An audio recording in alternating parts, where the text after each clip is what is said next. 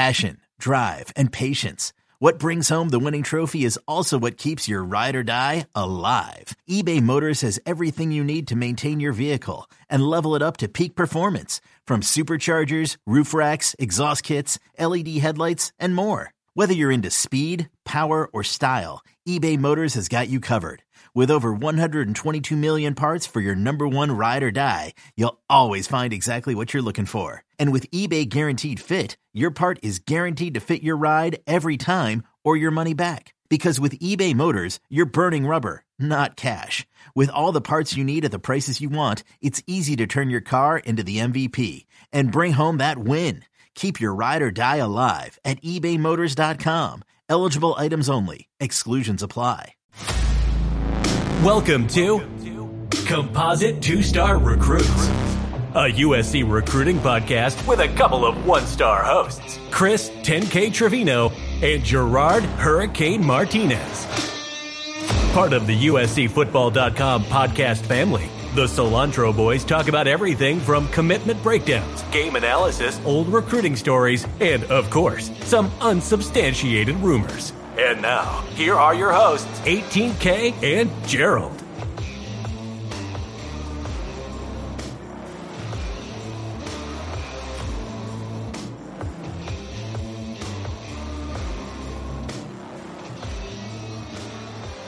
Welcome back to Composite Two-Star Recruits, a USC recruiting podcast. I am your one-star host, Chris Trevino. I'm joined by my podcasting partner in crime, fellow one-star host, but a five-star in my heart, Gerard Hurricane Martinez. This is going to be an interesting episode. Gerard is battling a little bit of a sickness, and I don't want to wear out his voice. He is obviously the heart and soul and voice of this podcast, so we can't ride him too hard tonight. So, Gerard, you have to take it easy tonight. You have to promise me you'll rest up that voice. What do I need it for other than the podcast? Are you saying you're just like you've been on vocal rest the entire 2 weeks in preparation for this podcast? I don't talk to anybody normally. I just kind of lay low and, I'll get by. It's a sore throat. That's it. Well, we need to protect his voice, his vocal cords. He's had a tooth episode this year already. This will be. We had a tooth episode. I mean, I felt like I was going through it with you, baby. I was right there with you. I mean, obviously you were the one dealing with all the pain, but I feel like I was part of it, you know? Yeah, I mean, it sucked when it started hurting, but I was lucky I was able to get in kind of like an emergency appointment. And I looked it over and boom, boom, boom. It was like within the next week I had the root canal, and that was awesome. And so it hasn't been hurting since then. But yeah, when you live with three kids under the age of 10, man, there's always a cough and a sniffle and a something going on from week to week. So you just kind of know, like, all right, whatever. I get on the Mucinex real quick and get on the Ricolas real quick and just ride it out. So send your good vibes to Gerard. And yes, this episode is unofficially brought to you by Ricola, because Gerard's going to be popping those things over there in his garage. But officially, this episode is brought to you by the official sponsor of the Composite Two-Star Recruits. You know her, you love her. That's Meredith Schlosser, one of the top real estate agents in Los Angeles, with over $600 million in sales and more than 200 5-star Zillow reviews. Meredith is a bona fide, certified 5-star real estate agent, and she even represents a 1-star like me all the way up to Jeannie Buss, president of the Los Angeles Lakers. So your real estate agent, you could tell people at a party, hey, my real estate agent is the real estate agent of Jeannie Buss, the president of the Los Angeles Lakers. Meredith is backed by a full-service team that allows her to service a wide range of clienteles for rentals, sales, and purchases. She has extensive experience with first-time home buyers and sellers. Most recently, Meredith was recognized by Wall Street Journal with the top 1.5% of agents in the nation. Of the nation, not California, not the West Coast, the nation. You can learn more about Meredith and her team at www.meredithschlosser.com. That is SCHLOSSER. And you can check out her business Instagram at Meredith Real Estate to see all the postings and listings that she has up there. That is at Meredith Real Estate, her business Instagram. Wow. Sure. What a great custom read. You don't get that from other podcasts, folks. You don't get that on YouTube, man. Chris every week goes through and has a heartfelt thank you to Meredith Schlosser, our official sponsor. But I always have to say, you know, going out of your way to do that personally, I'm always impressed by that. It's the personal touch that we give here at Composite Two-Star Recruits. That's what sets us apart, Gerard. That's what sets us apart. So shout out to Meredith Schlosser, the official sponsor of the Composite Two-Star Recruits. Gerard, cold open, pretty simple for us. A little bit of a crystal ball stock market, which we haven't had in a while. It's been a minute for USC in terms of, you know, some momentum with the 2024 class. But Greg Biggins, the GOAT of the West Coast, recently put in a crystal ball for four-star Los Alamitos cornerback Isaiah Rubin. He put it at a 6 confidence. That was earlier this week. He had a piece breaking down why he was putting in a crystal ball for USC. Isaiah Rubin recently announced his top 4 of Colorado, Oregon, USC, and Utah. Now, this is an interesting kind of recruitment, if you will. Isaiah Rubin is originally from out there in Nevada, Las Vegas, played at Desert Pines, transferred over to Southern California. I believe he's actually going to go to Long Beach Millikan. And then he ended up at Los Alamitos. He's there now playing his senior year, but he is set to make a commitment on October 20th. That is the commitment date he has set. I believe it is his birthday or someone in his family's birthday, but I'm pretty sure it's his birthday. But Isaiah Rubin, listed initially as an athlete, but he is going to be a cornerback prospect, 6'1", 170 pounds, a 3-star on the 24/7 Sports Composite, number 443 overall, number 36 cornerback, number 25 cornerback in the 24/7 Sports rankings. He is a 4-star and a 90 rating by our rankings. And this is an interesting one. I mean, Gerard, I never like to call a prospect a plan B, but this is clearly USC moving down their board. You know, you have Marcellus Williams committed, and that one's pretty locked up. You were set in the summer with the commitment of Dakota Fields, but obviously every USC fan knows that was a big flip to the Oregon Ducks. Now they've been trying to get that second cornerback, but it looks like now they have circled in on Isaiah Rubin, who they offered quite a while ago, but the communication wasn't really there. I went to see him a couple weeks ago, and he told me that Dante Williams and him have been talking heavily over the last several months. And he did come out to the game. I believe he came out for the San Jose State game. That's his only visit so far. He has not taken an official visit to USC. I believe he hasn't taken any official visits to any of his final 4 teams. So maybe we'll see an official visit in the next couple of weeks here for him. Again, he's committing on October 20th. So maybe we'll see some traction there with some visits picking up for him, but has not visited USC heavily, definitely not taking an official visit. But right now, USC is the school to beat out of this top 4. USC looks like they are trending to add another cornerback to their class and back up to 2 local cornerbacks in the 2024 cycle. Yeah, USC has 2 cornerback commitments right now, Marcellus Williams, but you also forget about Braylon Conley.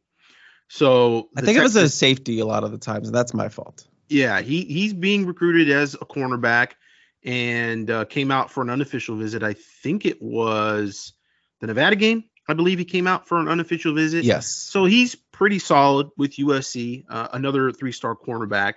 But USC had been looking for potentially 3 cornerbacks.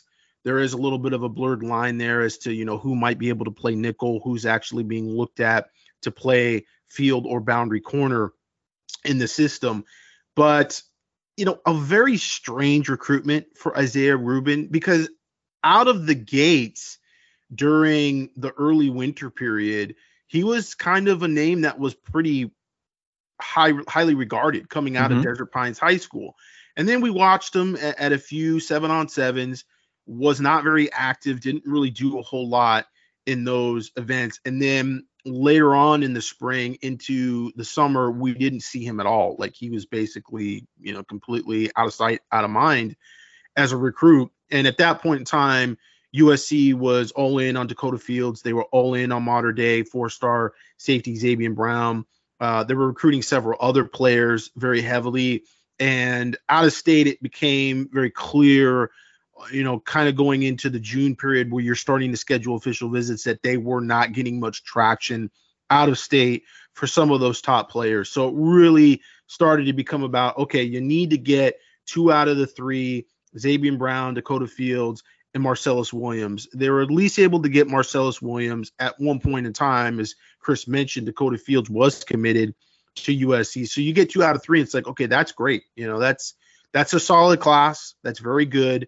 And then unfortunately, just, you know, a month or so later, Dakota Fields decides to flip and go to Oregon. I know USC had still remained in some amount of contact with Dakota Fields, and there was still some push there. I don't think they ever really, you know, completely broke off contact. But I think over the last few weeks, beginning of the season, I think there's been less interest there, less interest reciprocated from Fields and Brown. And this is where you see the pivot, you know, to Isaiah Rubin. We had talked to Isaiah Rubin a couple times here and there, and you did get the vibe that there really wasn't a lot of serious contact by USC, and that's been a bit more recent. So at this point, the projection, because, you know, he was just unofficially at USC, hasn't been to Utah officially, hasn't been to Oregon. I don't know how hard Oregon is really recruiting him. I don't really even know with Colorado, you know, what's the conversation there. But I think Utah and USC right now are probably recruiting him the hardest. So, yeah, it projects that it's USC. From my sources, it's a take for USC at this point in time. And again, I don't think that was necessarily true maybe a month or so ago. So there has been a little bit of a change there. And USC, you know, still talking to some other players. Siona Lualea is another player that's still uncommitted, but maybe a little more of a safety nickel prospect at 6'4", 195 pounds, just watching on film out of San Mateo Junior College. He's, I don't know if he's a pure cornerback, you know, and it kind of gives me a little bit of those Traquan Fegans vibes in terms of being a bigger defensive back that can play one-on-one man coverage here and there, but that's not necessarily his strength. You want him to be playing in space and with his eyes, you know, sort of forward. So I think with Rubin, that's definitely a cornerback prospect for USC. Not the biggest cornerback in the world. I'd say he's probably 5'10-ish. In terms of evaluation, you know, not a lot to be said there either. Haven't seen a lot from his junior film. Most of the highlights that we've seen, most of the clips that we saw from him are from his sophomore season at Desert Pines. You were able, like I said, to see, or you said, to see him at Los Alamitos. And I think we maybe seen him one other time at Los Alamitos. I don't know. Did you get any kind of vibe as to, you know, what he looked like? I know he had a good game against Lucerna. Obviously not great competition there against Lucerna.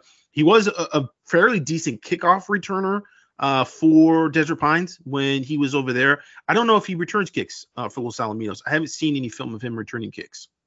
Unfortunately, I wasn't able to get a full kind of focus myself on Isaiah Rubin because I went out there to see Helaman Kasuga, and obviously I'm tracking the quarterback most of the time through my viewfinder, so it's kind of hard to get a sense of other players in the field, especially a defender, when I'm focusing on the quarterback. But, you know, he is athletic. You know, he plays cornerback, safety, and wide receiver at Desert Pines, and he was a really good or a decent special teams player as a returner.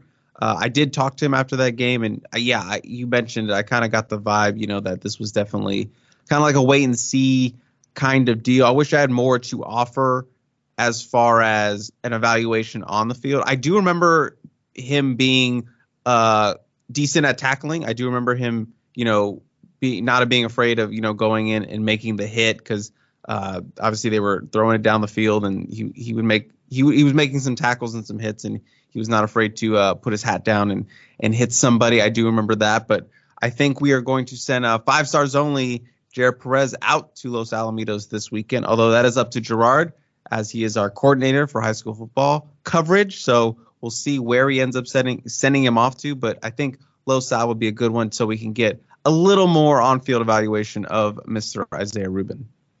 Yeah, that's a Thursday game.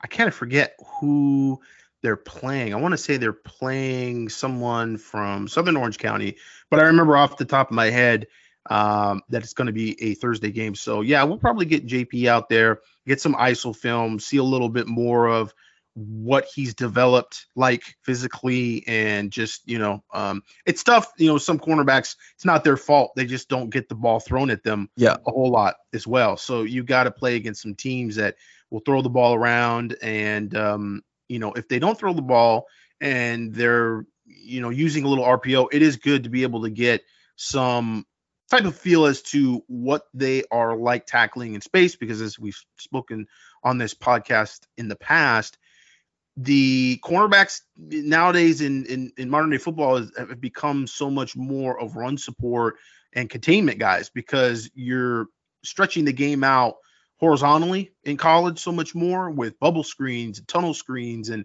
there's a lot more there that the quarterback is reading at the line of scrimmage. And if they think that the cornerbacks are playing off and they can get some cheap yards, then they'll just throw the ball out there. And so you got to be able to come up in space and make those tackles. Sometimes you've got blocks that you have to be able to negotiate to make those tackles. So, you know, possibility, a little more of evaluation there, even if they're not playing against a team that's necessarily a great passing team. They may still be comfortable throwing the ball behind the line of scrimmage a little bit, and you can get some evaluation points there. The answer is Fountain Valley, Gerard. Fountain Valley is who they're playing. Yeah, I don't know if Fountain Valley – I don't really have a reference for what Fountain Valley is doing this season. I don't think they're necessarily projected to beat Los Alamitos in that game, but yeah, I don't know. That's a league game, I would think, right? Yes, it's a league game, Smoke. Yeah, we saw, you know, Los Alamitos saw a lot last year, and obviously Isaiah Rubin wasn't a part of that squad, but, you know, we went out to see T.A. Cunningham quite a few times, and you know, when they had Malachi Nelson and they had Makai Lemon. And so, you know, they've got some talent there at Los Alamitos. And you've also got Tron Baker there, who's already committed to USC in the 2026 class, who is not playing this season due to a leg injury. But, you know, we'll be able to get out there and maybe chat a little bit with Tron and then get some more ISO film of Isaiah Rubin. And like I said, see where he's at right now in terms of, you know, it one of those things like at those events, the 7-on-7 events, you know, he's playing on an all-star team and you've got several other players. He's playing across from Marcellus Williams on those premium teams. And so, you know, you're focused on Marcellus Williams or you're focused on, I think Jason Mitchell was on a couple of those squads. Jason Mitchell jumped all over the place. He was on California Power. Then he was on this squad and that squad. But you had several other players that were on those teams, and Isaiah Rubin just kind of got lost in the mix from what I remember. And so, you know, we'll see what he's like playing against, you know, playing away from the football. And, you know, you kind of want to see effort. And you kind of want to see just, you know, how involved are you trying to be? Because as quarterback, you can completely take yourself out of a game as well. You know, you can really decide that you're not going to be super involved, that they're just not going to throw the ball at you. You want to see, you know, a defensive back that kind of wants to break away from maybe man coverage if he sees the ability to peel off and make a play on a poorly thrown ball. You know, just trying to affect the game as much as possible, even though the offense is trying to take you out of the game. So, yeah, we'll see if we are able to get a little bit more on him this week. Let's transition into a little bit of USC college football, Gerard. Not necessarily recruiting, but a little bit of recruiting. And we're talking about the USC versus Arizona State recruiting angle. We usually have it on the second half of the show, but I wanted to bump it up here to the first half of the show. And this can kind of take up the majority of our first half before we go into the break. But USC had their first road contest in Tempe, Arizona. They survived the Sun Devils 42-28. The spread was somewhere around, 34 points. But USC managed to escape with a 14-point win. Obviously, was not the cleanest game for the Trojans. They struggled on offense just slightly. And, you know, a lot of teams would love to take an off night for USC's offense, which was still 42 points and 5 touchdowns from Caleb Williams, with Marshawn Lloyd running all over the Sun Devils. Defense gave up 28 points, and this was a game in the second half. This was a one-score game at one point, and USC needed to pull it out at the end. Got some big field goals from Dennis Lynch, and then some big touchdowns from Taj Washington and Brendan Rice, who's now scored in 5 consecutive games, 7 scores across 5 games. He had a big night in his return to his home state of Arizona, but USC survives Arizona State, and now they are 4-0, 2-0 in the conference. But it wasn't the most satisfying of wins, Gerard. It was a very 2022 October-ish win for USC. Last season, they had that stretch where they had Arizona State, they had Arizona, they had Cal. They had several games where they sort of were getting past that initial push, you know, in the beginning of the season, and they had got past the Utah game. And you kind of looked at it at, okay, this is a stretch of the schedule where you can rest some of your starters. Some of your guys have been banged up over the course of the first few games, and get some of your young guys some reps, right? Develop some depth where you can get some of your young guys on the field, give them some confidence, and make that push towards the end of the season. And unfortunately, every one of those games was competitive for USC. And this felt like one of those games again. And Arizona State last year didn't have a coaching staff. They had some injuries. They came into USC, had nothing to lose, and they played USC pretty tough. And this was a very similar type of game where nobody gave Arizona State a chance really to even cover the spread. And they came in with a backup quarterback. They came in with a backup offensive line. And they played pretty carefree and were able to make some big plays on USC's defense, which has been par for the course, particularly in the second half. We had seen USC's defense early in the season, and they're definitely more talented up front than they were a season ago. I think despite the struggles against Arizona State, and it's a very odd thing to say because when you look at the statistics, they had 8 sacks and a dozen tackles for losses and a couple turnovers. So you look at that statistically, you say, well, that indicates a pretty good defensive performance. And they didn't play bad in the first half outside a couple big plays. But in the second half, there were some breakdowns. And I think, it's more of the same. And that's the concerning thing, is that you have better players now. I think that there's no argument there. You've got Bear Alexander. You've got Keon Bars. You've got Jamil Muhammad. You've got Anthony Lucas. And you've got Mason Cobb in the middle, who is a tested veteran linebacker, second team All Big 12. And now you don't really have the excuses that you had a year ago where you could say, well, Raylan Goforth was, just not that great. And he was a Clay Helton holdover. And then you had Shane Lee in there, who's really just a 2-down linebacker. And again, that's not somebody that this staff recruited, so on and so forth. But now you've got Mason Cobb in there, who was extremely productive at Oklahoma State a year ago. A guy that had some kind of record for tackles for losses within games.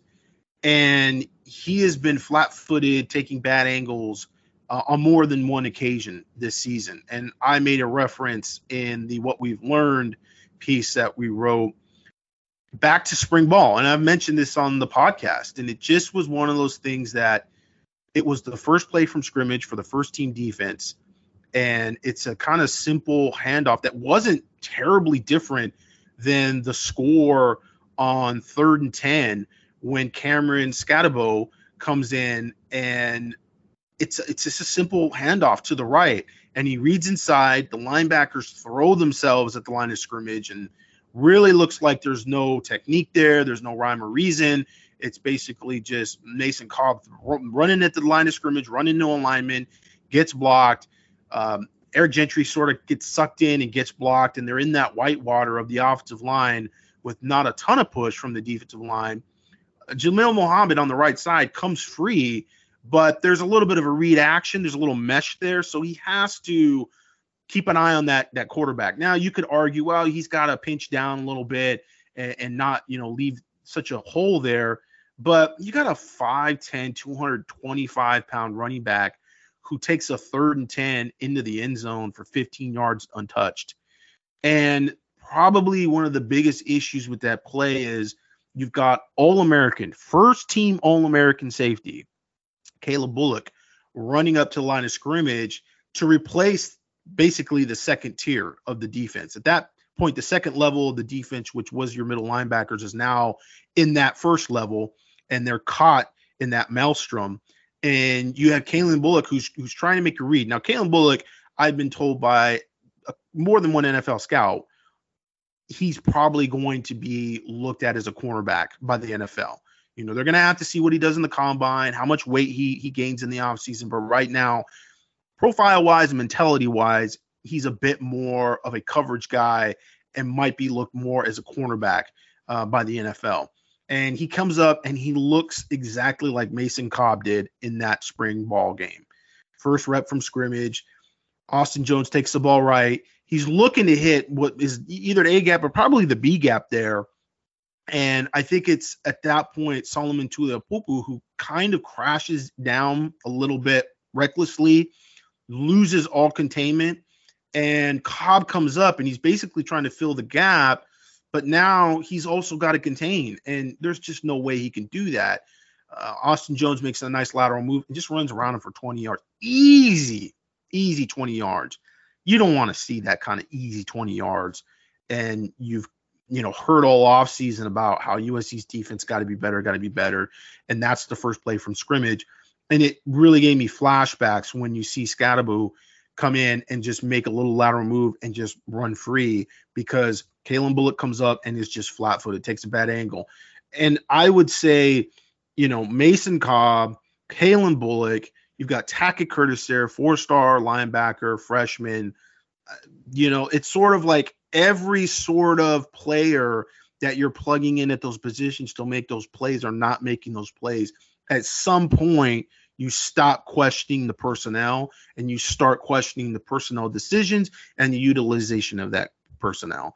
And this has been something that obviously Trojan fans have been, they've been beating that drum on the defensive coordinator and Alex Grinch and, the defense in the scheme. And I think the more we see Mason Cobb, well, again, in a completely different scheme, successful, playing like he's just forgotten how to play Mike linebacker, it is very concerning from a schematic standpoint. It's concerning from a play calling standpoint. These guys are looking at their wristbands and they're making calls and they're trying to adjust to what the offense is doing at the line of scrimmage. The whole process now, it becomes, a bigger question mark, because it's no matter who you're putting in there. And I feel like Rajon Davis played the best of that group when USC's being super aggressive, because he actually has some pass rush natural ability, because he did it so much in high school. But the other guys are not so much used to that. And it doesn't matter, though. I think every one of those players has struggled and found issues. And so, again, it's like no matter who you're plugging in there, you're not seeing the type of results that you need to see. And so that's a big issue for USC right now. Their second tier, second level defense is not playing well, and that has been a trend. And it's concerning, because it's at this point in the season, you don't know how much you're really going to be able to improve that. You can be less aggressive and have your guys read and react a little more and not attack the line of scrimmage if, for whatever reason, their eyes or something is just taking them to the wrong place. And, the argument would be, okay, is Mason Cobb just not fully grasped the defensive scheme yet? Well, if he hasn't grasped the defensive scheme yet, then why isn't Rajon Davis playing? Why isn't Shane Lee playing? You got to put the guys in there that know the scheme, right? So it's really one of those things that you're reaching now for arguments for why these guys are giving up such big plays and easy plays. And so that's a big problem. And when you look at from a recruiting angle and a recruiting standpoint, it's just more of the same. Why USC it's part of the reason why USC is struggling to get involved with some of these guys and the front seven that are national type recruits. And so, we talk about NIL a lot. We'll give that a break. At the end of the day, something else that is very big and a very big factor to these recruits is the development and to be able to go and play in the NFL. And, you know, I think Kalen Bullock's going to get drafted. Is he a surefire first day draft pick? I don't know. I think that's very much up in the air. And a lot of it has to do with what you saw in that particular play where he's run up the line of scrimmage and replacing that second tier of the defense and just being flat-footed, taking a bad angle. It's like, listen, man, you know, you're going to have to be in the NFL. You're going to have to come up the line of scrimmage. You have to make plays and tackles. And if you're not physical enough to do that or you just don't have the mentality, then teams are going to be very hesitant. And the question I would have is, okay, so maybe the physicality is not there, what have you, but he's also being put in a position which that's not necessarily his strength. And that would go back to even what we saw last year with some of the defensive end drops and, you know, guys like Tuli Polotu ending up, you know, 15 yards downfield trying to cover a running back or a tight end. You know, it's about setting your players up for success. And so that's continued to be a question among the fan base and among media. And you can sure is bet that it's among the recruits, too, that are watching USC play every weekend. And that's, you know, kind of one of the big things that has to continue to change and develop. Were you as surprised as us that Rajon Davis didn't get a single snap in that game? No, not once they went ahead with Mason Cobb. I thought that they were going to ride with Mason Cobb and there wasn't going to be a whole lot of rotation there, you know, and they played Eric Gentry quite a bit. I think Eric Gentry, there's still a little bit of question mark, you know, how healthy is he? I see him running sometimes and I think, yeah, he might not be 100% at this point. But no, I wasn't. I think that, you know, Cobb and Curtis, Cobb and Gentry, that has been what they've really tried to push. I think they really want Cobb and Curtis to be those guys in the inside, which obviously kind of leaves Eric Gentry as the odd man out. And that was, you know, my big question and my sort of I was excited to see, you know, what are you going to do with Eric Gentry now? You know, I mean, if you can get Tucker Curtis playing full speed and playing well, and he knows enough of the defense, and you get Mason Cobb in there, and he can be the Mason Cobb of Oklahoma State instead of the Mason Cobb that, you know, we've seen in the first game and this past game. You know, it kind of gives you a little bit of, you know, sort of found money with Eric Gentry, you know, what you can use with them. We haven't really seen anything dynamic. You know, they've kind of just basically put him in there at Will or Mike, and he's just kind of a rotational player at linebacker, which is surprising because, I mean, this is a creative defense and they are trying to be disruptive. I think philosophically there are questions that, you know, they're just kind of trying to get out there and trying to get some turnovers and trying to win some possessions. They're not really trying to stop anybody. They're not playing bend but don't break. They're not, you know, trying to play really between the 20s and just, you know, forcing offenses to have to play really well. They are prone to just giving up big plays because they're trying to make big plays themselves. And so, yeah, there's some stunning, there's a lot of blitzing going on, and it's just like, hey, you know what?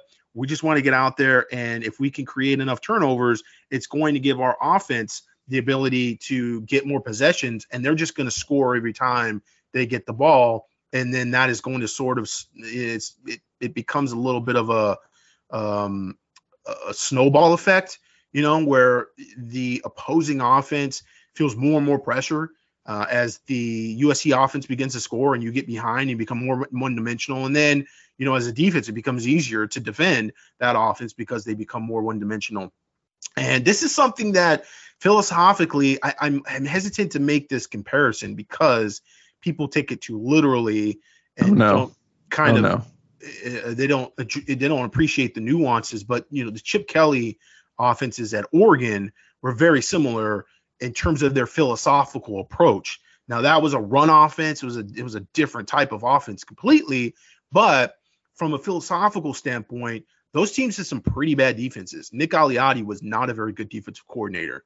And you would watch those defenses get gashed constantly. The only time they had decent defenses is when they were stacked with NFL guys. They had a couple years there where they ended up getting some really good defensive front players. They had Eric Armstead. They had DeForest Buckner. They had quite a few guys and a couple of teams. And that was usually when they're able to get a little further along and get to the college football playoffs or get to a national championship game, because they actually did have really good defensive talent. But the scheme itself and sort of the philosophically the approach was, we're just going to go out there and kind of be disruptive and make flash plays.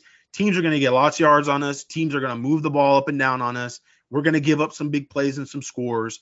And some games, it's going to look like we're just trying to outscore the other team. It really is basketball. It's not going to be, we're going to shut down this other offense. It's more, we're just looking to be opportunistic. And if we can get our offense a couple more possessions, they're going to run up and down the field. Now, obviously, football's changed, in recent years, and that type of offensive approach is now no longer is it extreme, because A, you've got substitution rules, B, now you have even less time that you have on the clock, so you're not able to squeeze out as many possessions. And so some things have changed, and I think they've definitely changed towards the offenses that are a bit more possession cognizant, and the defenses that are able to actually make stops, in between the 20s, and you're not necessarily just kind of throwing a bunch of different stuff and different looks up and hoping that, at one of those points you're going to get lucky and you'll get an interception or you'll get a sack or what have you. But yeah, USC it kind of seems like a pattern at this point, a year and a few games in, that it's not the Pete Carroll approach. You're not going to just see a bunch of sort of man under, and it's going to be conservative. And it's like, listen, we got really good players up front. We're going to let these guys cook, and you're going to be forced to beat us. Like, you're going to have to go Aaron Rodgers 26 straight completions to be able to be in the game with us in the fourth quarter. And, there was some teams that could push USC like that, but most of them could not.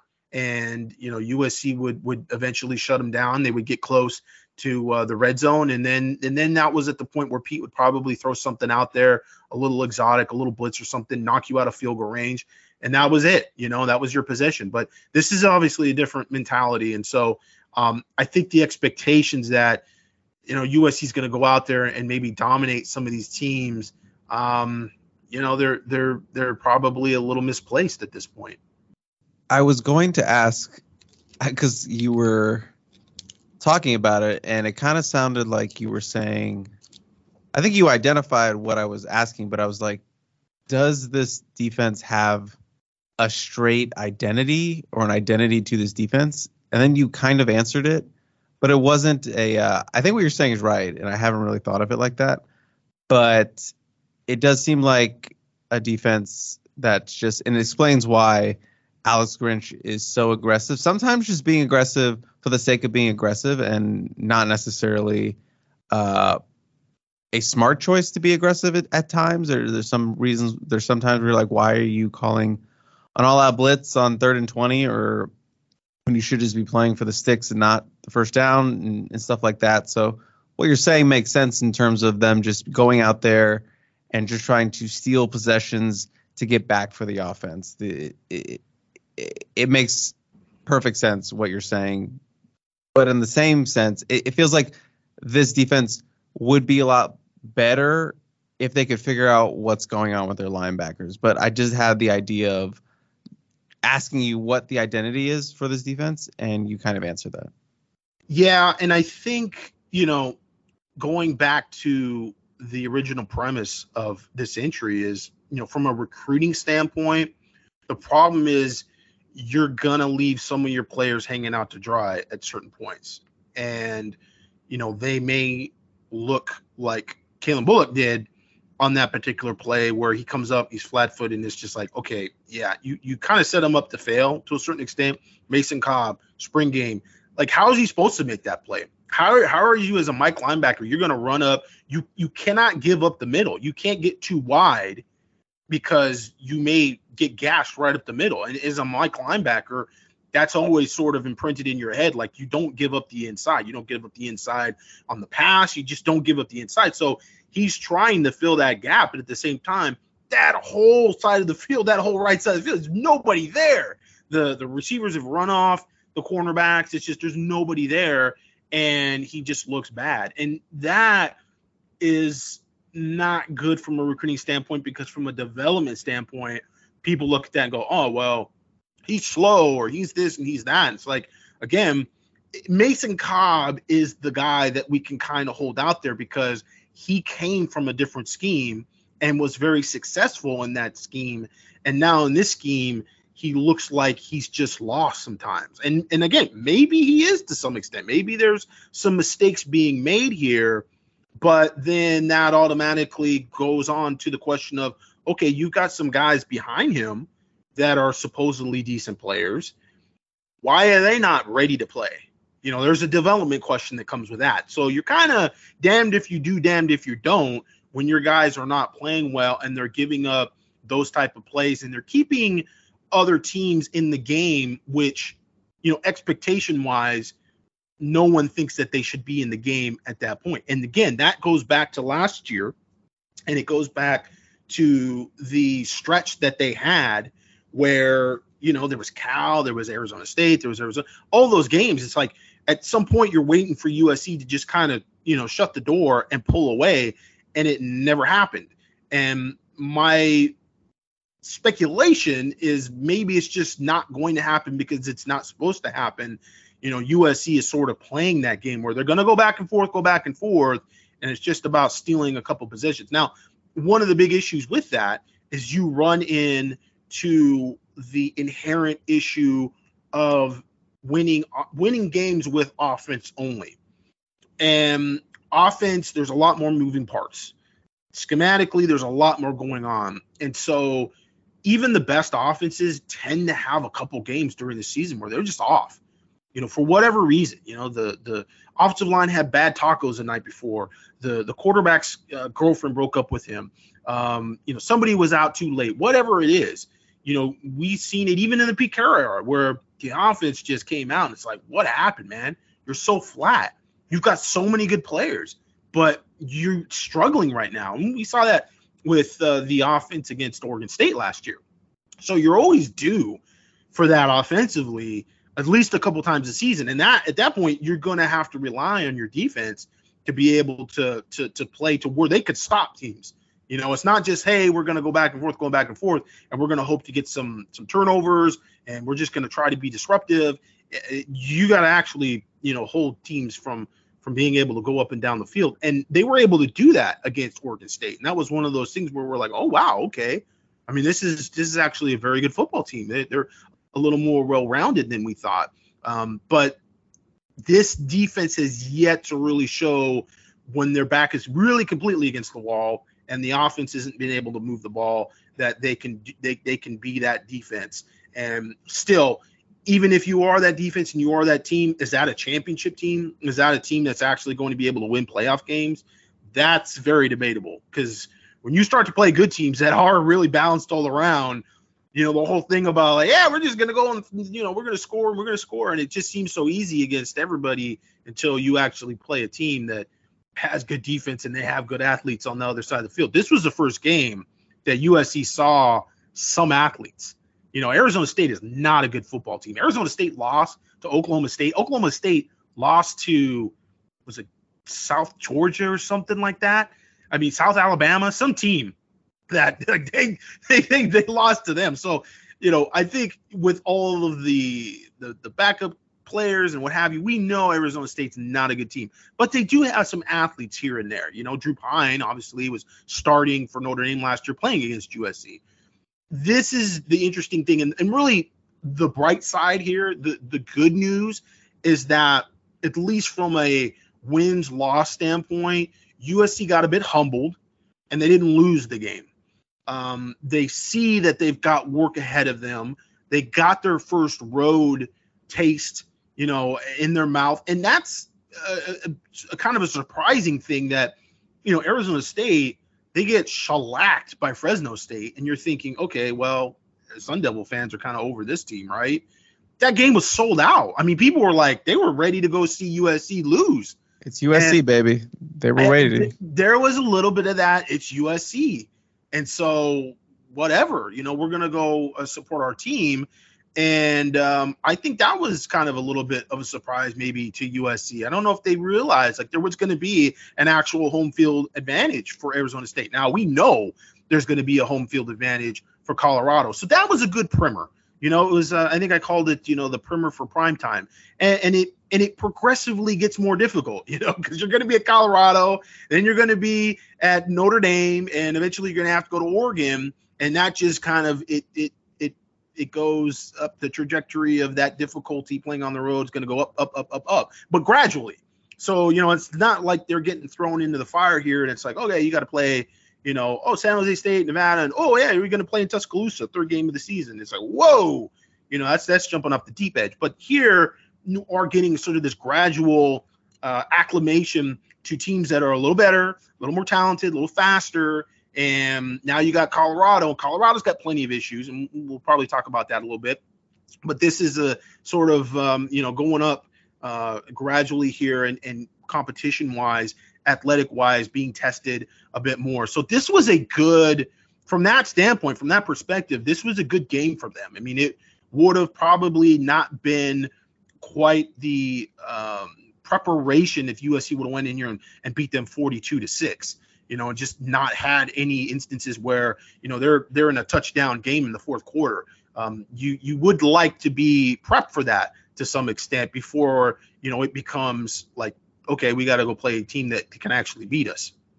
And look, I agree with Lincoln Riley's statement about how in college specifically, it's really tough to win on the road. Home teams win about 70% of the time in the college game. So I acknowledge that it is tough to win on the road, especially when you wear, you know, the cardinal and gold, you have the Trojan on your helmet. Teams are gearing up to play you. You're going to get every team's best shot. This is their Super Bowl and whatnot. So I do agree with that element of playing on the road where there's a lot more intensity, there's a lot more pressure because you are USC, you're supposed to beat Arizona State by 30-plus points or what have you. But, hey, credit to Arizona State and Kenny Dillingham. They came out and they did whatever they could to move the ball against USC, and, you know, USC's offense, you know, gifted them a fumble right there in the red zone that to help get that momentum after the 3-and-out the defense had opened with. So it was a good start. I mean, that first drive was a little herky-jerky by USC standards, but they still scored on the first drive. You hold them to a 3-and-out, and then you fumble it right there. Give them the ball, easy touchdown. So You open the door for it. You know, if they don't fumble the ball and they go down and score, maybe we're talking about a different game. Maybe they run out to a 8-3 lead, and it's 35-10 at halftime, and then, you know, you're running away with it, and then we're not really, you know, having this discussion about this defense and woe is me with them. So yeah, I mean, I do agree with you. I think it was a good primer. They got punched in the mouth. You know, at one point it's 24-21. I think that, you know, will open a lot of eyes for that sideline when you're on the road, and smelling salts of sorts for this team to, hey, we gotta step it up for next week in Folsom, and we will talk about that game. But yeah, I do think it was a good little primer for primetime, as you called it. But yeah, I definitely think USC fans are expecting a much better, at least handling of the road environment this coming weekend in Colorado. Another odd thing, just from a recruiting standpoint, which I picked up and I was surprised at. I mean, I think this game was like 6th or 7th nationally in terms of TV ratings, which at that time slot, I was very surprised by that. And so, I mean, that's, again, the difference between playing on Pac-12 Network and Fox. Even if it's late, people are still, you know, going to pick up on the game, just kind of cruising through, seeing what's going on. And so that's not a bad thing. I mean, certainly you want to play better defensively, you know, but there's that argument always to be made. We go back, you know, high school recruiting versus transfer recruiting, and USC was able, after not playing really well last year, to pick up some vital transfers. Now, you know, the jury is still out as to the ceiling there with transfers, you know, versus going after high school players. Arizona State not recruiting a lot of guys that USC is recruiting, and not certainly the same amount of overlap as we've seen in the past with some of Dennis Erickson's teams and going, you know, kind of way back there. So from that standpoint, they did have a pretty good group of recruits there, but it was mostly like underclassmen and guys that USC is not even in contact with. So, you know, from that standpoint, not huge for USC recruiting wise. This week will be much bigger. Again, not a lot of overlap here with Colorado and USC. Colorado is kind of taking an interesting approach where they've gone after, quite a few guys from back east and quite a few guys in Florida. They are recruiting Texas as well, but haven't really had a whole lot of traction there, yet. And obviously, Deion Sanders is just there. They're trying to kind of turn this thing around, and they're going through some of the phase that, USC did, trying to convince people that this is going to be a program that can win, and this is a program that can develop NFL talent. And, they do have one particular recruit that was committed to USC, and that's Aaron Butler. He was committed to USC earlier in the year and decommit a cornerback/receiver. Really, I think USC liked him more as a cornerback, and he wants to play wide receiver. And so Colorado, is bringing him in on the offensive side of the ball.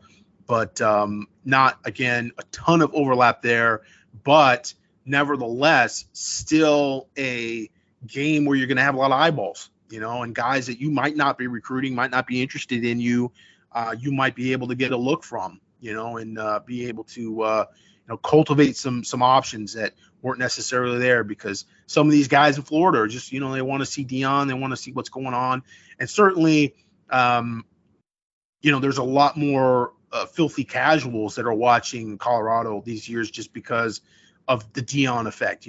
I've seen so many titles about Colorado, and it's like, Deion's got to get back after such a blowout loss against Oregon, and Deion this, Deion that. I'm like, Deion's just the coach. Like, I understand he's a big part of this whole thing, and he's kind of the face of the operation, but he's not the one that's got to go out there and play. Like, his sons are out there, they got to play. I mean, Colorado's got a team that's got to go out there and execute. They're the ones that got to go out there in the field. So it is weird dynamic that he is such a celebrity, and everybody sort of attaches, his name to the identity of the football program, which is a good thing and a bad thing for Colorado, because if he eventually moves on, it's like, oh my gosh, it's going to be so tumultuous, trying to recapture, that sort of buzz that he has created. On the other side, it's obviously kickstarted a program that was kind of dead in the water, and, they're getting eyeballs that they would have never gotten otherwise.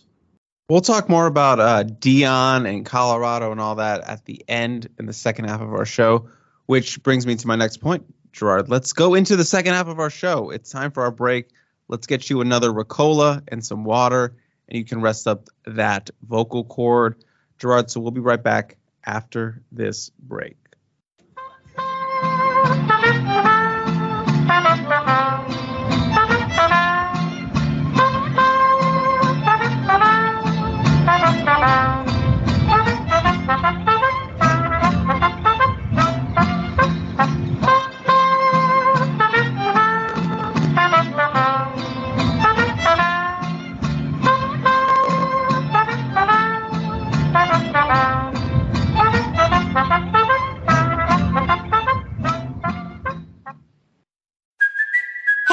Cuoco for Priceline. Ready to go to your happy place for a happy price? Well, why didn't you say so? Just download the Priceline app right now and save up to 60% on hotels. So whether it's Cousin Kevin's Kazoo Concert in Kansas City, go Kevin! Or Becky's Bachelorette Bash in Bermuda, you never have to miss a trip ever again. So download the Priceline app today. Your savings are waiting. Go to your happy place for a happy price. Go to your happy price, Priceline. It's only a kick, a jump, a block. It's only a serve. It's only a tackle, a run. It's only for the fans. After all, it's only pressure. You got this. Adidas.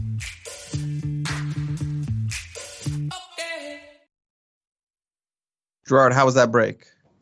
Good. I'm on my second bottle of water and probably my third Ricola. I apologize if I'm a little bit I got a little bit of a speech impediment, but I am, you know, tossing these Ricolas around, trying to talk. You're good, baby. Whatever you got to do to get through it, baby. Under my tongue, you know, kind of thing. I usually, with Ricolas, I put them on my bottom lip like they're a dip, and they kind of hold them there a little bit. In fact, I went to a practice once, and I had a little bit of a sore throat or a cough or something like that years ago, and because Ricolas are like, they're like a darkish kind of color or whatever. I remember Shotgun going, "You got chew in your mouth?" I was like, "No, dude, I didn't show up to practice with chew in my mouth. That probably wouldn't have gone over too well. It was just a Ricola." Have you ever done chew? No. I've never smoked a cigarette. But you never been offered chew? Like, I don't know if, like, I had this idea of, like, kids back then, or like high schoolers back in like the 80s or whatever, were all dipping. Or they all had? Well, first of all, I was not in high school in the 80s, but my uncle chewed. I had a few people around that did it, but no, I was never turned on to it. And mainly tobacco, just because it's so addicting. I was always sort of like, I kept it an arm's distance. Gerard, speaking of kind of like throwing back, I did have a surprise for you. Okay. I watched the program. Oh, wow. Well, this is a good episode to do it, because we have so little to talk about. That's a good entry point into college sports movies. That there's plenty of quotes in that movie. Now, I know you don't have the nostalgia for it that I do, because we used to freaking watch that damn movie like every pregame. But what did you think of it? Yeah, so let me just start off by saying, like, I do realize I'm watching it through the lens of, like, someone who didn't grow up with that movie. You know, I wasn't, you know, watching it as, like you would say, like, all the time. And I ran into people at the tailgate at ASU, and I told them I watched the program and I was going to bring it up on the show. And they said, you know, we would watch that movie all the time before, like, 2A's and stuff like that. So I understand it has, like, a very stronghold on people who play football back then. And so I understand that. But I will say, I was entertained by the movie. I watched it with my roommate. We were very entertained by it. It is a very 90s movie. I will say it is a very, very 90s movie. And there was a lot. I wrote down some stuff about it. But for the most part, I did enjoy it. I could see why, you know, if I was someone growing up at that time and, you know, I was into sports and I was into football, how this movie could be. It would be like my Friday Night Lights. Like, that is the movie for me growing up that I watched all the time in terms of football, which is ironically our next point is Friday Night Lights. But yeah, I can see, like, perhaps this is your Friday Night Lights in terms of that football movie that had a hold on you growing up. Yeah, I mean, it definitely had its there was a lot to it. You go, that's so fake and that's not real. you know, there was those sort of over the top movie type of moments where it was over dramatized, but it was kind of one of the first movies that was like a football movie that wasn't a comedy. I mean, a lot of football movies, you go back and they're comedies. And this was a little more about the sort of over-the-top, you know, toxic masculinity, as they call it these days. And there was some interesting points in it, though. You know, there's a lot of sort of you know, little nods to, you know, the cheating and the boosters and that kind of thing. That, you know, Blue Chips, that movie with basketball, gets into that much more. But there was still a little bit of hint to that and, you know, how things went behind the scenes. And it was kind of a precursor to Any Given Sunday, you know, and how they tried to kind of look into the human interest aspect of the franchise and the people behind the scenes of the franchise with ownership and the relationship with the coach, et cetera. Well, you know, there was a little bit of that going on with the program and, you know, the defensive lineman whose name escapes me that was on roids and that whole situation where, you know, Latimer. Yeah. Place at the table, baby. He you know, that starting defense. Yeah, that was kind of an interesting, you know, aspect of the movie that it touched on, and grades and things of that nature, and being slipped a couple $100 as a freshman because you scored, you know, a couple touchdowns. And yeah, there was a lot of sort of dynamics there with things that go on, you know, behind the scenes with football. And again, there are plenty of like just silly moments and what have you, but it was a little more serious, and there was some good moments, some good dialogue, and yeah, kind of like opened your eyes to, you know, college football and things that may, you know, go on and behind the scenes, which, you know, at some point you get in the business and you start actually covering college football. And initially you're like, oh yeah, that stuff's so fake. And then you're like, you're blown away, you know, years later where you're going, some of the, yeah, I kind of see where they got some of that stuff from. Like I see where that sort of seed of truth exists in that scene, you know, like it's overplayed for the movies, but yeah, I kind of see what's going on here. Yeah, they definitely heightened some things, which is, you know, obviously it's Hollywood, it's the movies. I get it, but you did, you know, see those nuggets of truth throughout the movie. Can I just read you some of the like points I just wrote down while I was watching this movie? Yeah, I want to hear this would be the takeaways, right? This would be like sort of takeaways. Some of these are funny. Some of these are you know, actual points I did want to ask you on the thing. I mean, first off, is this supposed to be Florida State? I got Florida State vibes. That's the vibe that I always got, because Florida State at this time was big time. You know, Florida State, Bobby Bowden. Now, James Conn doesn't give you Bobby Bowden vibes at all. I mean, they could have definitely gone a different direction. R.I.P. to James Conn, R.I.P. Yeah, and Bobby Bowden as well. I think, right? Yeah. Pretty sure he passed away. Yes. So, like, I mean, there was a lot of instances where you go, oh, they could have really gone way harder into being like Florida State, but you know, with the colors and everything, you kind of got a little bit of that Florida State vibe, and that would have probably been the team that, I mean, everybody associated with that movie. For sure. And I don't know why, just with James Conn, the vibe I got just like watching it, like the first person I thought of was Jimbo Fisher, and I'm not really sure why. Obviously, Jimbo was at Florida State, but it was like the first modern coach that came to mind. I don't know if you feel like that's way off base. No, I didn't. I'll be honest with you. I didn't love James Conn. I didn't really love Al Pacino in Any Given Sunday either. I felt like their characters in other movies were too built up in my head already. I felt like they could have gone for a fresher take there, you know, somebody who was kind of newer that, you know, really made that character different. I'm gonna be honest, I thought James Conn would be in it more. I thought it would focus more on the coaching side, but it was more the I thought it would be more like 50-50, but it was more like 70-30. Oh yeah, definitely. The quarterback and his stuff going on, and the freshman running back and Latimer, and you know, the starting linebacker that, you know, hurts himself and everything. That, yeah, there was definitely more through the eyes of the players, and the disassociation from the university with the players as well, and how little of the school there is going on in that, right? Like there's just like, even with Blue Chips, there's more of those scenes where like they're in school and you kind of are like, okay, so how do these guys really juggle everything? With program, I don't even remember them really being in school very much. You know, I remember it being all basically football. A lot of tutors. Yeah, and sort of. Because the one that was one of the issues is the running back that was the senior running back, and then the freshman comes in, and then the tutor there. They have that little bit of a love triangle going on. But yeah, it was all sort of always linked in with, you know, the football team and the relationships within the locker room, which again, it's Hollywood. So it's like, so, you know, extremes, you know, every guy's got like this crazy character. I guess, I don't know. That's why I felt like James Conn was kind of James Conn, you know, he was like, okay, I've seen him in The Eraser. I've seen him like in a lot of those movies. He was just kind of the same guy. I didn't really get a vibe. I almost got the elf vibe from him in that movie. Like, well, kind of the same dude. That's how my generation knows James Conn. It's the dad from Elf. But how he's so dismissive and disinterested in running his program, entertaining any sort of conversation with any issue. That's pretty much how he is in The Elf, right? I mean, he's just like, I don't want to deal with this right now. Like, I got he's putting it off, kicking the can down the road.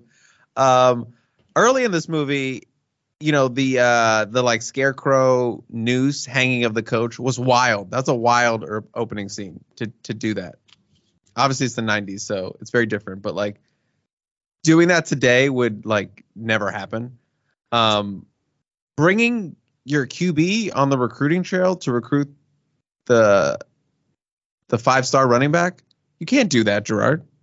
Yeah, right. I mean, again, there's those things where you realize they don't understand the recruiting process, and they had somebody consulting that they didn't listen to, which just sometimes happens because they're like, hey, man, we just need this guy to be in the scene because this needs to be, you know, like there's some type of drama that they're trying to convey with that and relationship and everything like that. I did think it was very funny, the, you know, the whole trip that he went on, and then he gets off the bus and like there's the, I mean, the fact that the starting quarterback, I think, is there to pick him up, right? Isn't he there when he gets off the bus for the actual, when he's enrolled? Yeah, for the official visit. Obviously, he's kind of the host, and they have the cheerleaders, and that was actually, I feel like that was a good scene, because when they hosted him for the official visit and he pulled up in a bus, which I thought was funny, then the next time he pulls up, because he's enrolled, right, he asks the quarterback's like, hey, where are all the honeys? And all the people's like, yeah, that's part of the visit, which is true. You know, it's different when they do all these things to get you to come, and then when you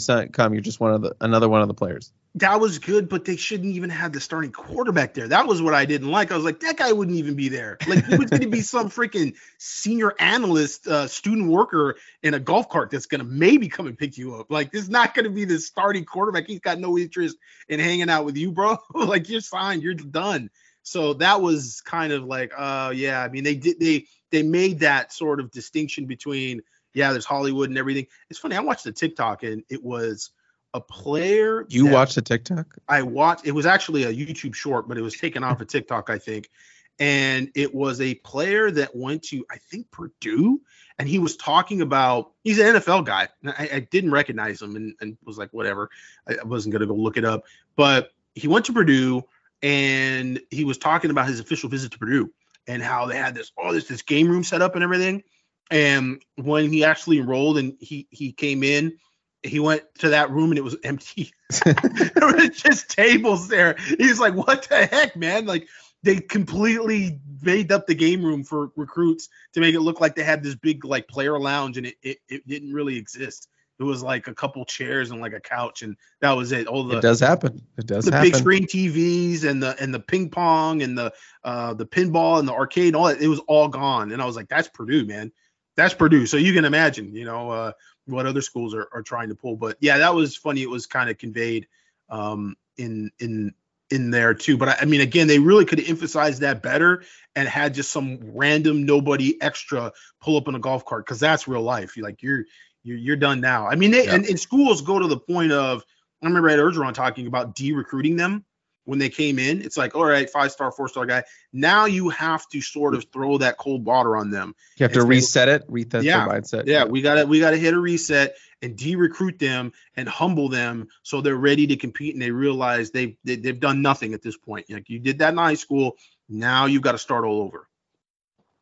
A running joke with me and my roommate throughout this movie was that he only had 2 assistant coaches, Gerard. There was only 2 coaches the entire time. It was the same 2 coaches. Every time he had to make a decision, those 2 coaches were there. He only had 2 coaches and 0 belts. Nobody wore a belt in this coaching staff. These 3 men never wore a belt. That was just a funny thing for me. I did want to ask you about the running back, obviously the hotshot freshman running back, Darnell Jefferson. What do you have, like, an evaluation comp on him? Do you have a real-world comparison for a running back recruit that actually existed? I actually had one that come to mind. I don't know if you want me to say it. Well, I don't think it actually lines up properly, but I mean, kind of sort of could have been like Lorenzo Booker, because I mean, if we're staying with the Florida State comparison, and he was like one of the biggest recruits that they got. And another kid that came from Louisiana just before him, who wasn't really as good. I mean, they were coming away from like the Amp Lee days, where they had some really good players, and then it like got them to like the top of college football. And then they started basically recruiting nationally. So they get guys like Chris Ricks, they get guys like Lorenzo Booker. And so that always kind of conveyed Lorenzo Booker. I can't remember where Jefferson was supposedly from. I got a vibe he was from the West Coast though, for some reason. And I don't know if that's true or not, but I got the vibe that he was like a West Coast guy, and he was going out. I had the impression he was leaving home for college. And so I was always kind of thought like it was Lorenzo Booker, because he left St. Bonaventure, Ventura. And, you know, that was when Florida State was in their heyday, and he went to Florida State. My real world comp didn't go to Florida State, obviously, but the person that came to mind first, just because of his pass catching ability and his speed, I thought of C.J. Spiller. Yeah, kind of, sort of. I mean, but C.J. was super Southern. C.J. was not Miami, Florida, or Orlando, Florida. He was Alabama, Florida. So, like, you know, those who haven't really been to Florida, there's like Orlando, and then there's like Tampa, and then, but there's all swamps. Everything in between is like more like Alabama than it is those cities, right? So CJ was very like, he's a country kid, you know. And the big, I think I've talked about this before on the podcast. You have big factor in him going to Clemson was evidently Tommy Bowden coming down there with like the team pastor, and they had like they had a whole like I don't know how you would even explain it. They had church at his house basically, right? They had like a whole sermon and a whole thing, and he was like very religious, and that kind of spoke to him and his family, and so that's you know why he ended up at Clemson. And I don't know how close USC was there. I mean, it seemed like he liked USC a lot, but again, when you talk to him and you were around him a little bit, you're like, this dude isn't very LA. It wasn't like Percy Harvin, who probably could have been LA. He would have been fine. Adrian Peterson, even though that he was from East Texas and kind of out in the boondocks, I got the vibe like he could do LA. But there's some dudes that you talk to and you're like, man, this dude's country. Like he's used to fishing and, you know, doing stuff that you just don't do in LA. And he might feel a bit like a fish out of water. The other point I had was, or wrote down, what the heck schedule is this team playing? They played Mississippi State. They played Texas. They played Michigan. What is this? What is this? What schedule is this, Gerard? Not Georgia's schedule. I don't know. Was it actually Michigan? I thought they were like. It was actually Michigan. It felt like they just picked a bunch of random schools and stuck them into a schedule. Yeah, I don't remember that part specifically. I mean, I remember a couple of the games where they played, and then they think they lost that game against Michigan, didn't they? It was real close. They lost at the end, interception at the end. Yeah. Didn't see the safety or something through the interception. Yeah, and then you get like all this drama, you know, behind the scenes with everything going on. But, I mean, again, they're, you know, it's Hollywood, and you're not going to get like this – you know, true to nature. But I would say it was better than any given Sunday. I mean, any given Sunday was just like over the top with just nonsense, you know, and it was like when movies become too much like movies, there's always that sort of that creative license where they push it too far and you lose the authentic feel of it. And, you know, some movies do it better than others. You know, some have that sort of Michael Bay mentality where you got to have an explosion every 10 minutes. And then others are a little more subdued and it's like, okay, it works better. But yeah, I think on the scale of things, like one of the more kind of tame football movies, really. I mean, I guess off the top of my head, I can't really think of too many others. I mean, you know, Bobby Boucher and The Waterboy, and again, you know, mostly just a lot of kind of comedy type movies or have a lot of comedy in them. This movie didn't really have too much comedy. You know, there was some little dialogue here and there that's like, oh, okay, that's funny, but yeah, for the most part, like there, it was a little more serious. I wanted to just touch on Alvin Mack really quickly. He was probably my favorite character in this movie. I don't know why. I think the actor did a really good job of making him really funny and down to earth, and also this freaking terrifying linebacker and someone I would not want to face, obviously, on the field. So many great plays, the great scene of, you know, him not, you know, being able to do simple homework, but able to break down complex defenses in the film room. What's your assignment here? Hit the tight end so hard, his girlfriend dies. Kill everybody. Yeah, really funny, really great. And fun fact, in doing a little research, this character was based on Derek Brooks. Okay, another Florida State guy. Yeah. But also, Willie McGinnis, also a little bit of inspiration for this character. He, if I recall, he's Wyatt Davis's dad, I believe. Oh, really? Yeah, who went to St. John Bosco. Yeah, and he'd been at Nike camps. He'd done a bunch of different things. Like, oh my God, you're right. he's been around a little bit. And so, yeah, like I think he played the part extremely well and, you know, provided some interesting nuance.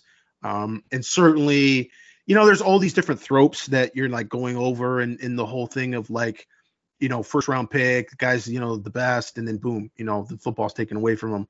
And then everything sort of is like, oh my gosh, you know, what comes with that? Again, you know, the blue chips gets a little deeper into that as well, which is kind of interesting, you know, sort of the other side of things when you're not performing, and then the booster aspect of it, you know, and there is that scene again with Mac and the running back, you know, where the running back gets a nice little white $50. He gets $50, which doesn't seem like a lot. Is it 50? I thought it was 500. Yeah, no, it's $50. Okay. He was like, wait, he's like, Mac tells him like, wait till you start getting like $400. Yeah. And he's like, you don't deserve this. Let me hold that for you. Exactly. Let me, you know what? Actually, let me hold that for you. And he's like, but interesting nonetheless. Like I said, kind of touching on various different tropes of college football. Obviously Joe Kane, the Heisman, is Joe Kane able, you know, a great play on words, but can you do his famous huddle line? His famous huddle line. The thing he tells the team every time before they lock up the game. Don't even remember it. I don't remember a lot about Joe Kane. Was he like an alcoholic or something? I remember. Yeah, he was an alcoholic. He had alcohol. Okay. He had problem. I mean, he was a quarterback, man. We weren't there to watch the quarterback. We were there to watch Latimer, to watch Mack, you know, to watch a little bit of the running back thing going on. You know, it was like, you know, are you injured or are you hurt? That was the line. Yeah, that's a great line. Always said to each other in two-a-days and in practice, and you know, I got smacked once. And I was playing wing back, and I came out of the backfield and went up for the ball. Freaking cornerback pushed me in the back. I was up for the ball, right? And nobody could see that because there was like no refs in practice. But I just like right when I had the ball, I got pushed, and the ball went right through my hands. And the freaking safety came over and just, I mean, they got sandwiched. You know, he's like pushed me kind of into the safety, and I got destroyed. And the reason why I know I got destroyed is that when I came to, like, I didn't hurt or anything. It just went black. And when I got up, everybody was already in the huddle, like ready to break the huddle. And I was just getting up off the ground. I was like, what happened? I just lost like 3 or 4 seconds of my life there. I don't know what the hell happened. I like ran back. I go, dude, did I just get smoked on that play? Like, yeah, you got, I was like, how come nobody came over to like help me up or anything? Like there was just like crickets. So yeah. But yeah, there was always that, you know, well, are you injured? No, I think I'm just hurt. Well, his line that he would tell the team before, you know, the big final play every time was, put the women and children to bed and go look for dinner.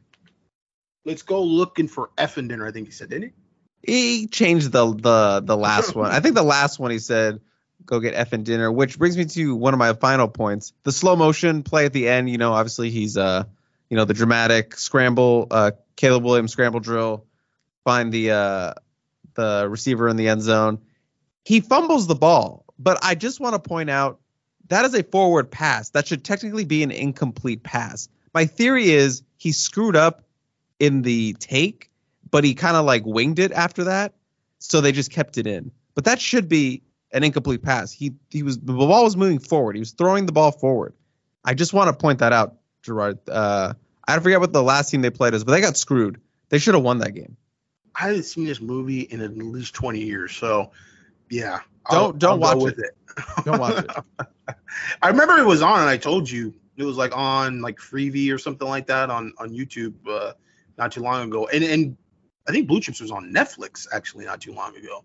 So that's your next endeavor. I watched the program on Prime. It was there Prime? For free, so.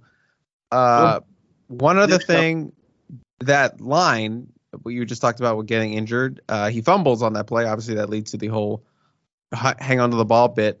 I love that they brought it up in the broadcast during the game he came in, but they made it seem like he had a fumbling problem, but he only fumbled once in practice, the first day of practice, but they made it seem like he had this debilitating fumbling issue. But he literally just fumbled once. That was them at practice. That was like, you know, Curb Herbstreit and the national team at practice, and they actually get to watch practice a little bit, which we don't. But yeah, that was it was leaked. It was inside information there that he had some fumbling issues, I guess. And I also learned. And then he walked around. Oh wait. So I do remember that there was a scene where they were in the lecture hall. Yeah, and they hit the ball and they went after the ball. I do remember that. Like, literally, I mean, this is 20 years ago. I have not seen that movie in such a long time. Don't do it. It'll ruin your vision of this movie. Just keep it as perfect as it was in your head. And one of the last pieces of fun fact trivia, I learned about this movie was that a former USC offensive lineman was the one who came and choreographed all the plays for them. Alan Graff. Oh, yeah, Alan Graff. We all know Alan Graff. Alan Graff's son, Kevin, played for USC, and he's been in a bunch of movies as well. He was in Deadwood, actually. He was – I'm trying to remember who he was. He was some type of bad guy, some bounty hunter or something, and got shot down in Deadwood, which was that series on HBO.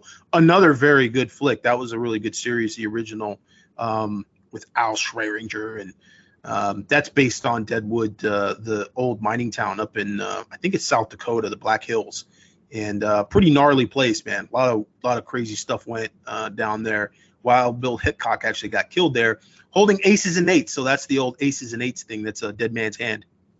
And one other small detail: the backup quarterback is kicked off the team for using the head coach's daughter to cheat on his test, but it never addresses him suddenly coming back and rejoining the team because Joe Kane is hurt, has to go to rehab. He goes to public rehab, by the way, which is just like put out there, and people are covering him leaving rehab. But the backup quarterback, it's just never explained how he came back to the team, which I thought was funny.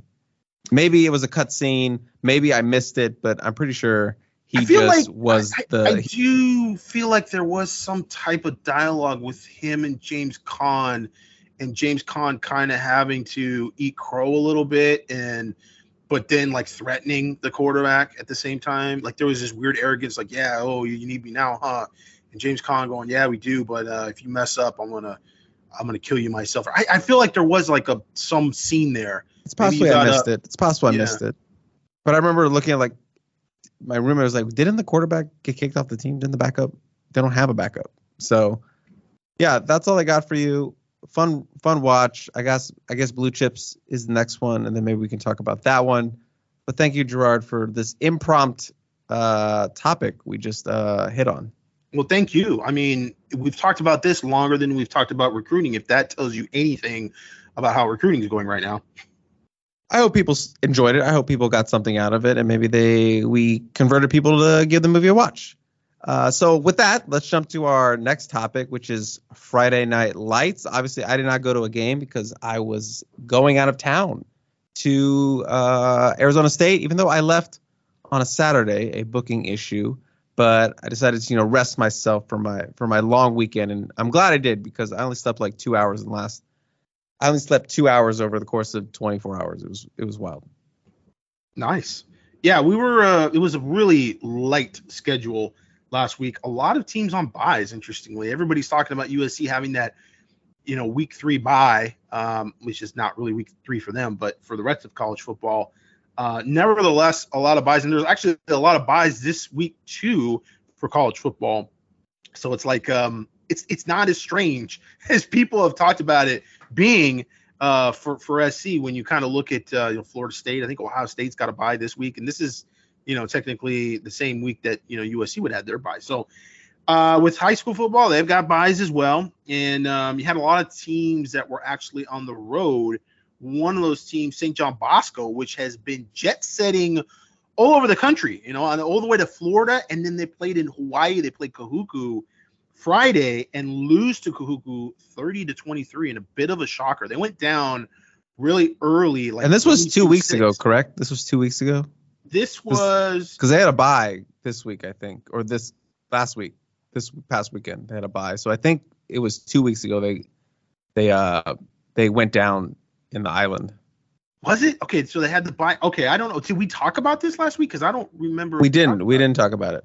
Okay, well, we are talking about it now. And kind of an interesting one of those things where, you know, a little bit too much luau maybe for the Braves. We're always talking about the luau controversy, the luau factor. You know, we've got yachts, we've got luau's, and so St. John Bosco losing that one kind of showed, you know, it's one of those things like this is not the Braves' best team on paper, but the fact that they're able to go across country and beat St. Thomas Aquinas on the road, which is a pretty good football program, and then, you know, going and playing Kahuku, who got just destroyed by Modern Day, kind of interesting. You know, one of those things where, you know, even good teams, you can kind of let your guard down a little bit. One thing that did happen last week was Brian Jackson got back into the fold for McKinley High School. He had been out with a dislocated elbow, and so he did get a touchdown run. He only had like one or two carries in the game for McKinney. They did win, but good to see him back in action, you know, just at least coming back from that injury. And we do have a Friday night's light sort of breakdown of the various different recruits coming from Jarrett. He's put it together. Something that we need a little more feedback on. I know we've done this in the past. I put a lot of effort into Friday Night Lights as a feature. We used to have these sort of like grades and awards each week for who had the most touchdowns and who had the most yards and all these different things with graphics and everything. And it just never got a lot of traction. People just weren't that interested. They're like, okay, yeah, high school football game, cool, whatever. You know, even guys like, I mean, we did it during a year where you had players like Dylan Baxter who committed to USC who were getting like 7 touchdowns a game and just having insane stats. And it just was like, okay, yeah, cool. That's Mission Bay High School. And, you know, we'll see what happens when he gets to USC. So I don't know. It just maybe doesn't translate, you know, the statistics and how these players are performing week to week. Obviously, we do the ISO film. I mean, that's a little more of a visual in terms of the development of various different players, commitments. You know, USC doesn't have a ton of guys that are, you know, sort of those marquee players. Unfortunately, you know, all those Martyr Day guys are kind of not really considering USC right now. Sparse representation at St. John Bosco and other local players. You know, there's some guys in Oklahoma, or excuse me, Texas and Georgia. You know, we went to go see Cameron Fountain the other week and Juju Lewis. He got ISO filmed there. So it's one of those things where, you know, we're kind of trying to, you know, keep our eye on the guys that are committed. But in terms of, you know, additional options, the guys that USC are going to be recruiting, majority of those players are already committed elsewhere. And so it's going to be decommit season or bust on the high school football trail. Gerard, let's transition from the high school game to the college game, back to the college game for week 5, which is a very highly anticipated matchup between the Trojans and Colorado at Folsom Field, sold out. Looks like tickets are going for around $1,000. It is going to be happening. It is a bright and early 9 a.m. game. Gerard, I hope you can get up to watch it at 8 a.m. or excuse me, 9 a.m. I just contradicted myself within 2 seconds. 10 a.m. Mountain Time. 10 a.m. Mountain Time, 9 a.m. Pacific Time. Gerard, I hope you're up bright and early to watch that one. This is USC versus Colorado, but it also boils down to Lincoln Riley versus Deion Sanders, two of the most polarizing coaches in college football. A lot of people love them. A lot of people hate them. What? Yeah. No way. Lincoln Riley is not a polarizing figure in college football. That's not true. See, I mean, this is the Deion effect. Now it's like Deion versus who's the next, you know, the other head coach. And, you know, Dan Lanning obviously made his little speech pregame, and that got a lot of traction with people, and understandably so. You know, he was taking shots, and the whole thing that, you know, the week before, which I thought was interesting, you know, with Norvell and Colorado State, where Deion was kind of making that personal. Like, he was making that personal. I don't think it was personal. I think Deion Sanders was trying to make that personal so he could get his team dialed in. And Dan Lanning didn't say anything the week of, you know, he was pretty mum about Deion Sanders and everything. He saved it all for the pregame, dragged the media in there so he could have his spiel. That was all for recruiting. That was all, you know. Another interesting thing in that game I saw was a post-game picture with Phil Knight, Dylan Williams, Dakota Fields, and and there was another recruit there. And I was surprised at that. I didn't think legally you could take pictures with boosters or really have contact with boosters like that. But I don't know, maybe there's the Phil Knight rule because he's like a booster for all programs or something.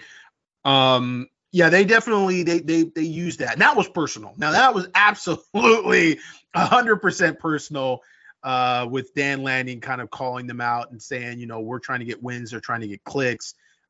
They're all style. They're no substance, et cetera, et cetera. You're not going to hear that from Lincoln Riley. Like you're just, not only you're not going to hear that because obviously it didn't probably go over well with most of the national media when Dan Lanning did it. It came off, it came off a bit personal, you know. I mean, I don't know. It probably, I think most people and even recruits, I don't know if that really works for Dan Lanning in that respect, because I think a lot of recruits like Deion Sanders. They like him as a player, whether they want to go play with him or not, whether they want to go to Colorado or not is a whole nother can of worms. But I think he's a GOAT from a player standpoint, and a lot of players respect him.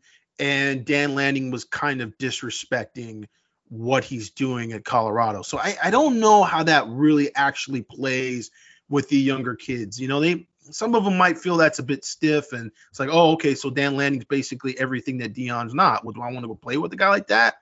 Yeah, I don't know. So anyways, nevertheless, you're not, whether that came out or not, Lincoln Riley's not that dude. He's definitely. I'm not saying he's a trash talker. I'm saying that last year he's polarizing, and that's only because of Oklahoma fans. I mean, for Oklahoma fans, yeah, but for everybody else, I don't think so. I don't think Texas fans, Alabama fans. I don't think anybody thinks he's polarizing outside of Norman.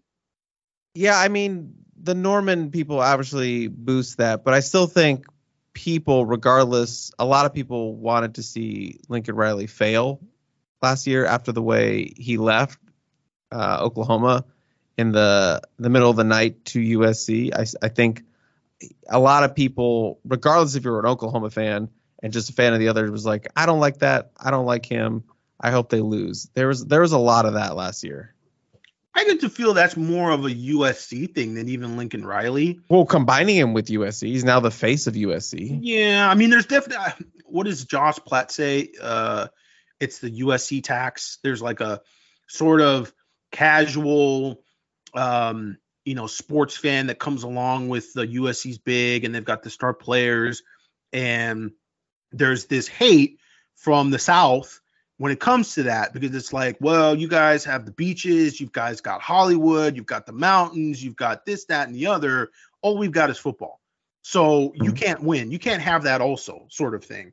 And I get that. I totally understand that. You know, they're completely invested in football, and football's religion. Football's the only thing going in some of those small college towns. So it's like when you're getting your ass handed to you by a team that's got everything already and you're one thing, you're getting beat at it. That's pretty demoralizing. So I kind of understand where you get that from. But again, I mean, I think Lincoln, he's usually good about not feeding into that kind of stuff, even with all the stuff going with Oklahoma. I always felt it was more Oklahoma fans just being weirdos, like just flat out weirdos. Oh, absolutely. All of absolutely. The banners and everything. I didn't get the sense college football was necessarily like really rooting, like sincerely, genuinely rooting against Lincoln Riley to be successful at USC.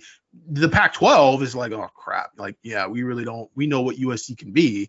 We don't want to live in the shadow of that again. But college football in general, I don't know, man. Like I feel like Jim Harbaugh would be a little bit more polarizing from that standpoint. Sark is probably even a little more controversial. Dabo Swinney right now, I think, is a bit more polarizing with some of the things that he said and some of the approach that he's had for running his program. I feel like Milshu is a bit milquetoast when it comes to that. Purposely takes a little bit of the sting and the venom out of these type of situations. He's pretty smart about how he approaches to it. You know, he's like very sort of general, very sort of copacetic. And I don't know. Polarizing and Lincoln Riley just don't. I don't know. They don't. That's my opinion, though. I don't get that sense. That's fair. That's why people will like to listen to the show, to hear your opinion, Gerard, specifically your opinion. So why don't you give me your opinion on three things you want to see when USC goes to Folsom Field this weekend? I think first and foremost, USC secondary tackling in space, playing in space is kind of a big deal because you're going to get an offense which wants to get a lot of plays in space where they can get yards after catch. It's an offense that has a little bit of a sort of freestyle mentality when it's really working. It's a crazy breakneck pace, and they want to try to use USC's inability to tackle in space to continue to move the chains. And that's going to be a big issue for USC because they have struggled. Second level of the defense, I think, is another, if you want to sort of break it down even more, how the secondary plays in one-on-one situations, tackling and covering, okay? But then second level of the defense, how they play against a scrambling quarterback, because we saw against San Jose State, they were not very good in that situation. They had some big gashing plays, allowing San Jose State to convert some third and longs. And again, that's, particularly in the second half, man, you're allowing teams to stay in games where you've got a 3rd and 10, you've got a 3rd and 18 or whatever, and they're able to get a first down out of it. And next thing you know, they're at midfield and they're in a scoring position with a couple plays, and a 14-point lead, 17-point lead, all of a sudden becomes a 10-point lead. And it's just like, wow, the game has just changed, boom, because you had two plays that you gave up in that series because, you weren't able to contain the quarterback. So everybody's talking about, the one thing that Colorado does not have is good pass protection. But USC does a good job of pressuring the passer, right? You get 8 tackles last week. We've seen, Solomon Bird, he's playing well right now. He's kind of back into that pocket of where he was playing when he was playing well last year. You've got Jamil Muhammad, who's been a good addition there. They've got a good front four. I mean, I still am a little surprised that we're not seeing Keon Bars as much as we're seeing Stanley To'ofu, because I think Bars offers you just a little bigger body and a little more. But Stanley is an effort guy. And so I understand from that standpoint, maybe he's a little more, he plays off of Bear Alexander better, perhaps. I don't know. I don't know exactly the nuance there with that rotation. But they've got a solid pass rush. It's just one of those things where, you can't go back to the San Jose State game and lose your integrity with your gap defense because you guys are just trying to get upfield so fast. So that's going to be a big deal. I mean, I think with Sanders, you're talking about the best scrambling quarterback USC has seen since, that first game against San Jose State. So definitely second level improvement against a scrambling quarterback is going to be a huge issue for USC. And then seeing USC run the ball and committing to the run, because that is the big, easy way to just control the clock and win this game and maybe dominate this game. It's free money against Colorado. Colorado can't stop the run. Oregon, showed that, but, we've seen them in other games. They're not a good run defense, and their strength is in their skill players. And so if, USC has done anything but really try to wear out a team in the first half running the football. And I feel like on the road, this is one thing that really can help your offensive line. And we've seen with the penalties and, Lincoln Riley wanted to see them clean that up last week, and it didn't happen. They had more penalties last week than they've had in any other game. A lot of it gets placed at the feet of the offensive line. But truth be told, man, when you are dropping back and you are passing that much, making those calls and playing on your heels, it's harder to do that on the road. You're trying to listen, you've got the crowd going. And I think most of the offensive linemen that I've ever known and had conversations with, whether they be at USC or otherwise, they want to attack. Like, they want to get down, they want to fire off the football, they want to punish the guy in front of them instead of having to be on their heel the whole game and taking punishment. So I think on the road, that's a big deal, where everything lines up for this to be a game where you get that constant, hey, we're actually going to give the ball to Marshawn Lloyd 3 times in a row. We're going to give the ball to, and maybe one of those runs, they only get 2 yards. Okay, cool. I mean, that happens. It's okay. You can run the ball again. Like, literally, Arizona State, and this is something I've been beating this drum for a long time. There's tendencies here, and these teams are going to clue in more and more on the tendencies of USC. It's interesting because you're playing your Pac-12 schedule. You've played three coaches that were not there last year, right? So you're playing Dillingham, who wasn't at Arizona. You're playing Troy Davis, who was not at Stanford. And now you're playing Deion Sanders, who was not at Colorado last year. I'm going to be interested to see when they got to play Arizona, and they got to play Cal, and they got to play some of these coaching staffs who have seen this offense already. And you really start to, maybe cue in on some tendencies of Caleb Williams and the offense. And I mean, the simple fact that I can sit there as a complete, I've never coached at the college level, but you can see USC is so reluctant to run the ball consecutively. They just don't do it. And there's two things in the way of that happening. I think one, Lincoln Riley, he's calling the game and he's trying to call a balanced game, but he is a quarterback spread guy by nature. The other obstacle you have is that all those calls are going through Caleb Williams, who is also a quarterback, and he is either checking with Riley at the snap, or he's going to make an audible on his own. So you got two quarterbacks there making calls, and you get this, it's like, okay, what does the quarterbacks want to do? They want to throw the ball, and it's hard when you've got a Heisman Trophy winning quarterback there who can make plays, and he can sort of Superman his way even through the tendencies of, okay, it's going to be a pass. And Arizona State was playing pass on some of those 3rd and 3s. And it's like, oh my gosh. And, we saw a little bit of that last year. I think we're going to see more and more of it this year, where teams are not going to be convinced. They are going to wait for USC to pass. They're going to basically do what they did with, Graham Harrell, just drop 8 and say, all right, we know USC wants to win the ball or win the game by passing the ball. That's what they want to do. So we're going to wait it out. We may give up some runs here and there, but eventually they're going to start passing the ball. They're going to pass the ball a couple, 2-3 times in a row here, and we're going to be waiting for it, and we're going to be able to shut them down. Instead of USC just basically looking at what the defense is giving them, or, in this situation, I think you screw what the defense is giving you. You go out there and you establish the run. You say, we're going to go run. I don't care if they put the whole 12 guys on line of scrimmage. Okay. Bring one off from the sideline. Deion can be out there playing cornerback for him, since apparently, it's, USC versus Deion Sanders.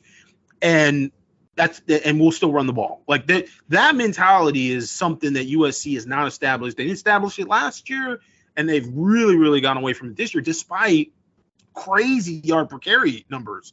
And of course, the argument is, well, you're getting those yard per carry numbers because teams are playing the pass so much against you. Once they start to go, okay, well, they're going to run, then you're not going to get those numbers. But then, you can argue, well, you open up big plays. I mean, it goes back and forth, right? But I think USC, this is a game where you would like to see them just sort of commit to running the ball a bit more, just straight out 2-3 runs, and not necessarily have those instances where you get a 15-yard Marshawn Lloyd run and then USC passes the ball 3 times in a row, because we've seen a lot of that. The 3 things I want to see, one of them kind of touches on you want to see the USC secondary. One of mine is also with the USC secondary. This is their biggest test to date. These are the best skill players they have faced so far in the early part of this easier schedule, but obviously this is going to be their biggest one, and they're not even going to have to deal with Travis Hunter, who will be out with that lacerated liver. Ouch. But yeah, if he was in there, this would obviously be a much, much scarier lineup to go against, but it's still a very talented secondary against a very talented quarterback in Shadur Sanders. So this is definitely a game for USC secondary to show they mean business and handle their business against these talented weapons. Another thing for me is just handling that road environment. It always seems like under Lincoln Riley, as someone pointed out, that 4th game, that first one usually on the road is when Lincoln's teams sort of struggle a little bit for whatever reason. And last year's 4th game was Oregon State, where USC did not look all that great. The next home game, I believe it was the next home game, but they came out for Utah, and they looked much more confident. So I'm wondering if that's what we're going to see going into this week against Colorado in what will be a rocking environment, seeing if they come out soundproof. They come out looking great on offense, go down there, drive.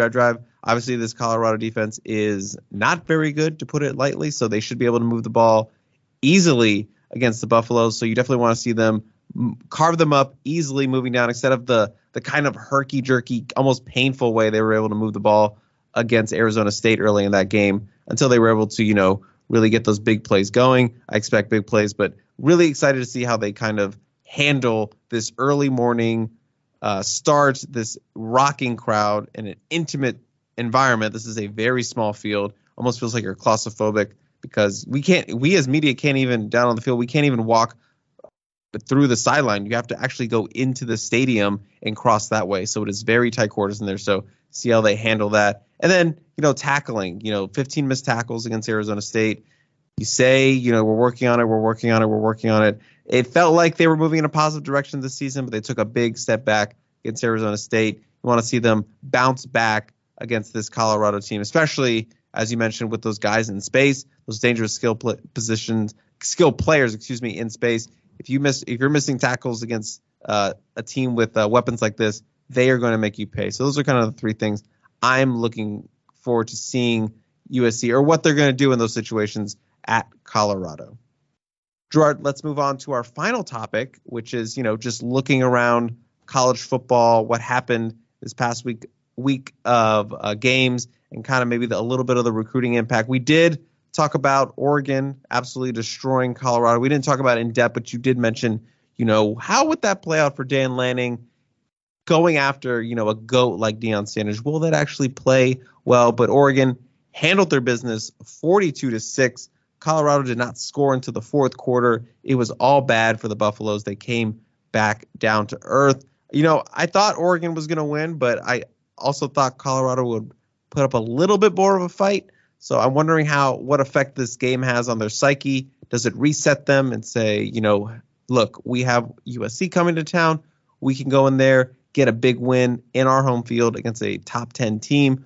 Or does it, you know, kind of reveal them a little bit, and, you know, maybe they have a little bit of self-doubt, like we're not as big as bad as we thought. If USC jumps up early on them, you know, 21-3, or does that doubt creep in? Like, oh no, here goes another Autzen game. Here goes, we're going to get blown out on our home field. Does that kind of creep in? So I'm excited. I'm not excited. I'm interested to see how that result would play into Colorado's psyche. Obviously, the big win over the weekend, or last weekend, was Ohio State surviving in South Bend, defeating Notre Dame. I actually thought Notre Dame had won this game. I was not able to get an update, and it wasn't until like midnight that I realized that Ohio State had actually won. Notre Dame, a little bit of embarrassing at the end, only had 10 players on the field for their final two defensive plays where they could have stopped them at the goal line. So Marcus Freeman, a little Clay Helton-ish, and we have referred to him as having a little bit of Clay Helton in him with this loss here in South Bend. So a tough, hard-fought win for Ohio State, and a bad loss for Notre Dame. Not a bad loss, but, you know, it was a game they were in position to win and get a big win over Ohio State. Florida State survived Clemson and Dabo and a kicker who will be traumatized for the rest of his life. Florida State absolutely should have lost that game, but they found a way to win. Another close win for them, and they stay undefeated, a top 5 team. And then Utah sort of gets it done against UCLA. UCLA was in a position to maybe tie this game up. I believe the final was 14-7. I was watching it before we left for the game in ASU, but I know Utah survived. But this was the game, you know, Dante Moore, welcome to the road game. Welcome to Utah on the road. He did not look great, but, you know, still we're in position to win at the end. But Utah ends up staying undefeated as well and surviving another week without Cameron Rising at quarterback. Yeah, interesting set of games, you know, in terms of overlap for USC. I mean, at this point, obviously, Oregon is a head-to-head rival in recruiting. Ohio State, more so actually than even Notre Dame these days. And Florida State has popped up here and there, where USC is trying to recruit Florida a bit, and Florida has come into their backyard and were able to get Manasseh Atete away from USC, who had committed to USC in June and then subsequently 2 months later decided he wanted to commit to Florida State, which was originally what we all thought was going to happen. The surprise was him committing to USC. So with Oregon, you know, they're continuing to do what they're doing. You know, NIL is a big deal. Obviously, as I said before, you know, having Dylan Williams there and Dakota Fields, you know, taking pictures with Phil Knight, you know what Oregon is pushing, you know, what Oregon brings to the table and why they're doing well in recruiting. I think from a standpoint of, you know, how much does this help them? It helps them because there's a lot of eyes. You know, this was the first really big game that I mean, the opener for Colorado was a big game, you know, against TCU, certainly. But I think this was the really first good team that Colorado had faced that has a little more balance all around.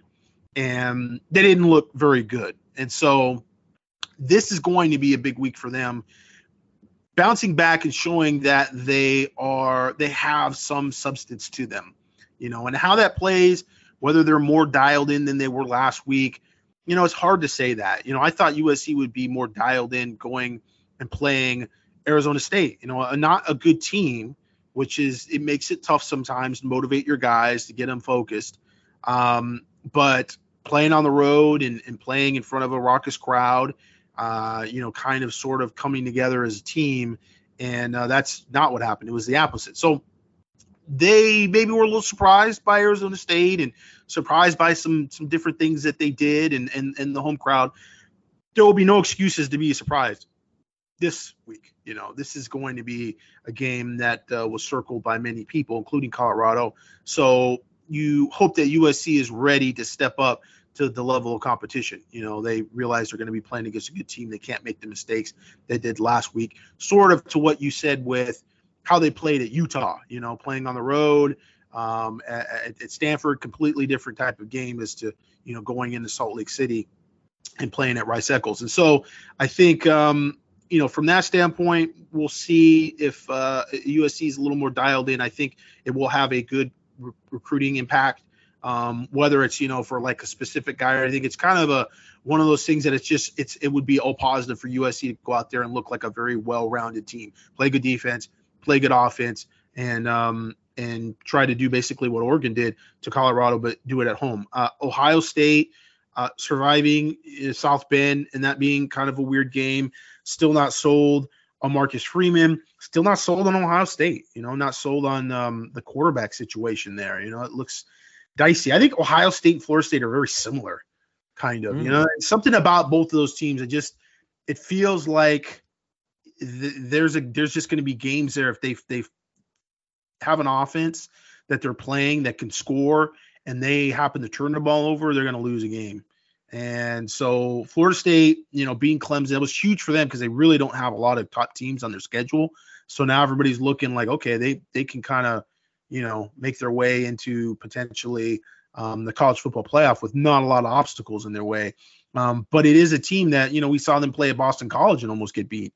So, yeah, I'm still kind of like not sure that they're really, you know, is highly thought of as people are giving them. And, you know, it was interesting that Ohio State post-game interview that Ryan Day gave, and he was kind of unhinged a little bit, you know, talking about how nobody believed in them and this, that, and the other. And it was just like I don't know where that was coming from necessarily. You know, most people thought Ohio State certainly had a shot against Notre Dame, if not were the favorites against Notre Dame. But I think that's a little bit of insecurity. I think he knows that his offense is not great and it's struggling and it should be better. And it's really being held back by the quarterback position more than anything else. You know, they don't have CJ back there, who, you know, was a tremendous player for them last year. And it's funny, you know, just kind of looking across the board, even with Alabama, you know, these teams don't have these California quarterbacks. And all of a sudden it's like, you know, their offenses have gone completely in reverse. Alabama, you know, without Bryce Young there. And so, yeah, I mean, that's one of those things where you see how big the quarterback position is and how important it is to these teams.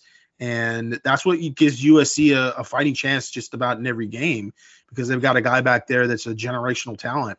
But again, it's sort of a double-edged sword for USC, because I feel like he's masking some issues with the offense that you play against better teams that have athletes. You know, is Caleb Williams going to be enough? You know, he might find a defense that is able to slow him down enough that, you know, USC is they're just not going to be able to win those games because they're not running the ball. They're not doing the things, you know, that don't require him to be Superman.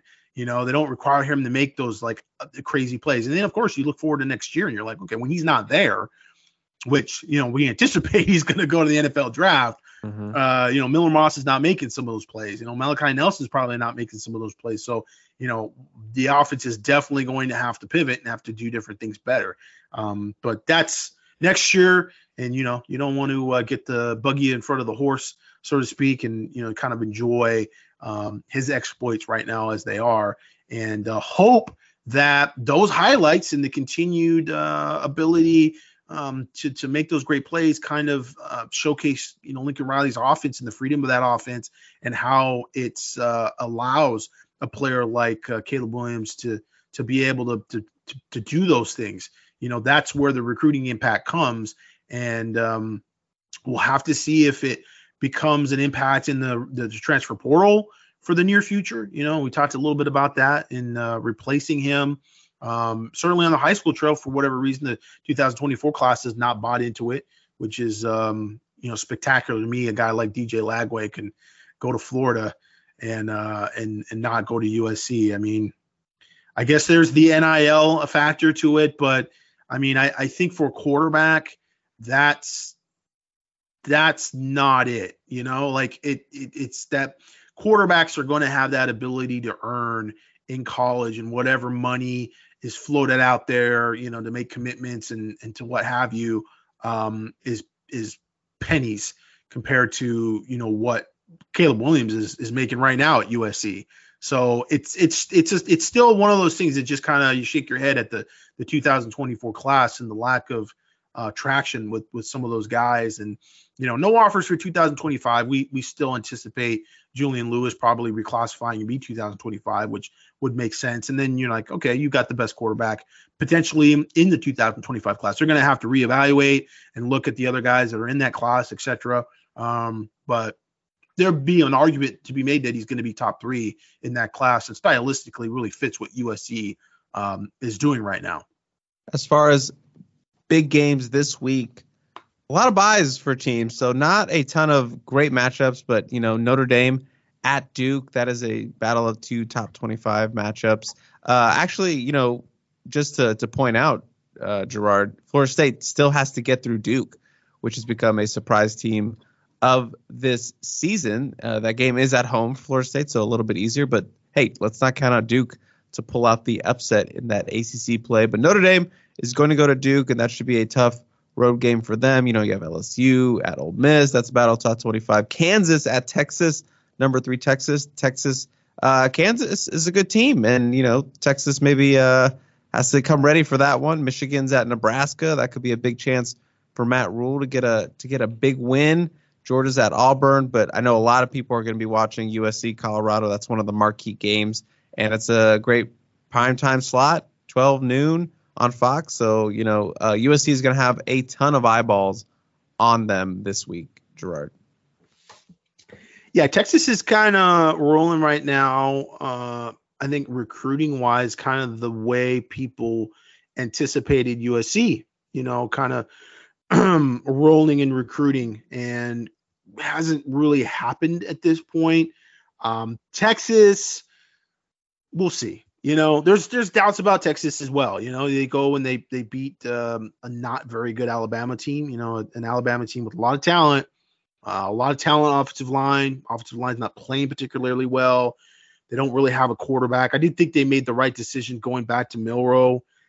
At least he can run the football. I think we said that last week talking about the quarterback situation there. Excuse me. But yeah, I think that you mentioned Kansas, because Kansas has beaten Texas, you know, when they're not supposed to. And Texas, you feel like with Sarkisian, is one of those teams that can just sort of roll into a game unprepared and not really focused. And so, yeah, that they and Florida State are both teams where you're going to go, okay, you know, they're going to be able to be consistent. You know, that's the whole thing. Consistency is the tough thing in college football, and the good teams are consistent. And that's usually because the good teams are playing good defense. You know, it's kind of one and the same. When you're a good defense, it's because you're consistent. And defensively, it's easier to be consistent. You know, you've got good players and you've got just a solid scheme, and guys are just, you know, there's not a lot of timing involved. It's basically, hey man, look at the football, and when it moves, you move. And you kind of let your athletes be athletes.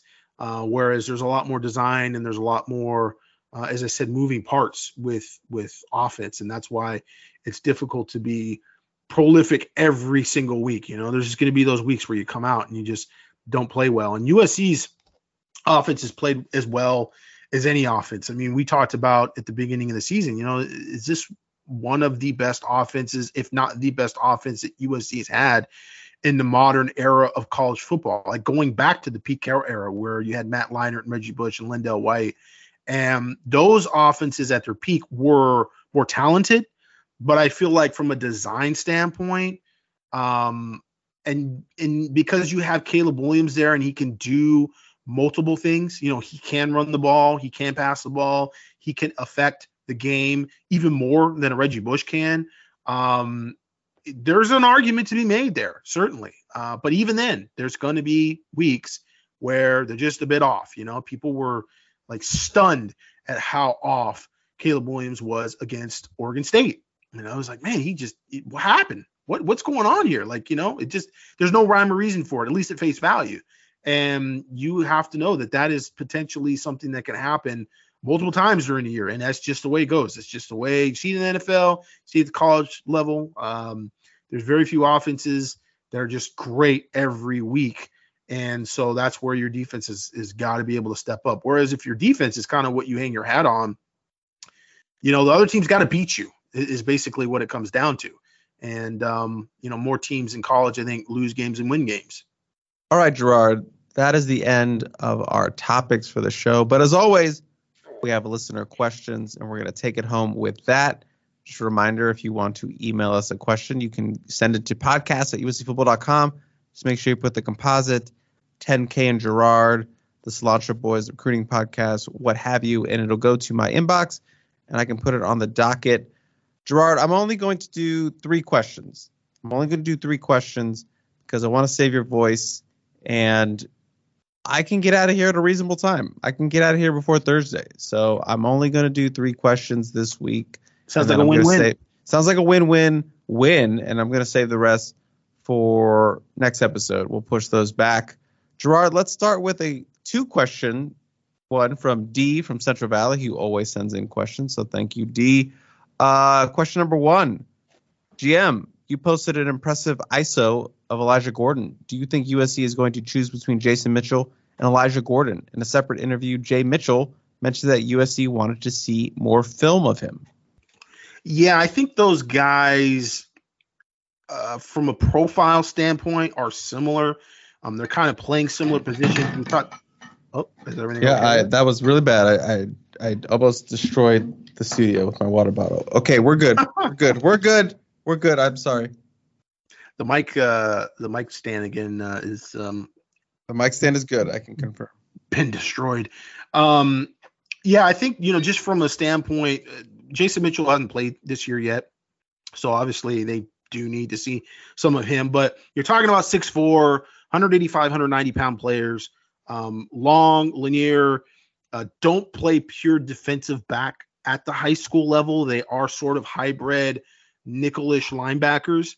And so I think it comes down to them from an evaluation standpoint, who is maybe the guy that can fill in to end up being more of a linebacker, or who's going to be the better safety. It's like, who's going to have a position in USC's defense. And I think right now, Gordon is probably the guy that people like more just because he's played and he's tested. You know, that's a big deal. You went to USC and he tested. and ran a really good 40 time. And that's where he got his scholarship offer from.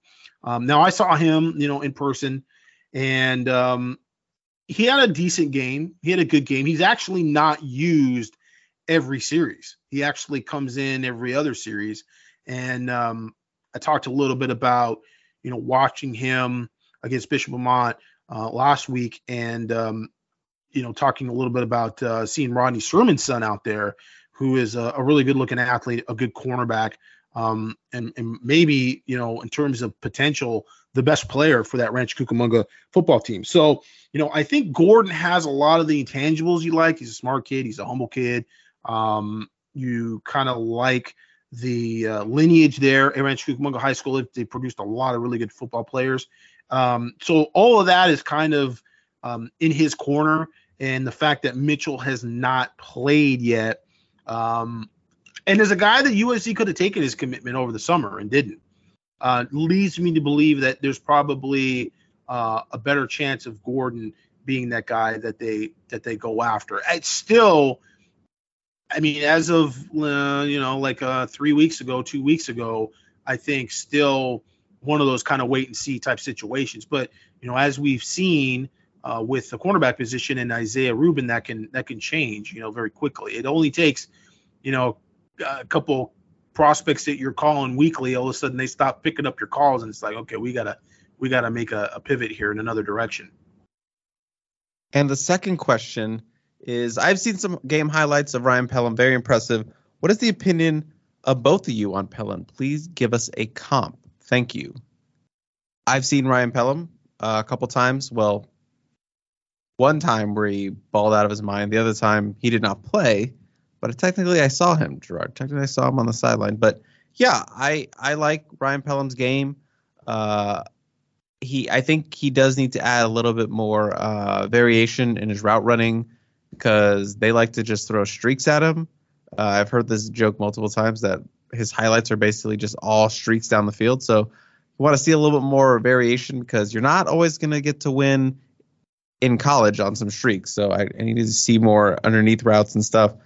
I do obviously like his athleticism. He has the ability to play cornerback in college if he wanted to, but he's going to play wide receiver. He does need to,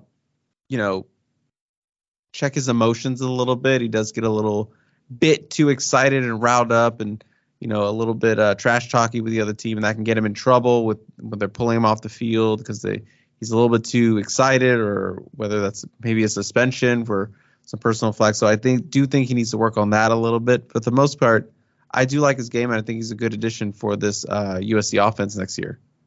From a comp standpoint, that's a tough one. I don't know if anybody really jumps out immediately, because there's always attributes or things where you kind of – it maybe overrides – the attributes that you would, try to use to compare a player with another player. Maybe a little Nelson Aguilar there. Again, Nelson played at a small private school, Berkeley Prep in Tampa, and he played a lot of running back actually originally, and then kind of moved to receiver, but he didn't really have a quarterback to throw the ball to him a lot. So a lot of his highlights were actually, him running the football. I think with Pelham, he's got speed. Good separator downfield, probably better than I originally thought. He's developed and gotten faster, over the past year or so, more so than I think, I kind of expected. And that's a good thing.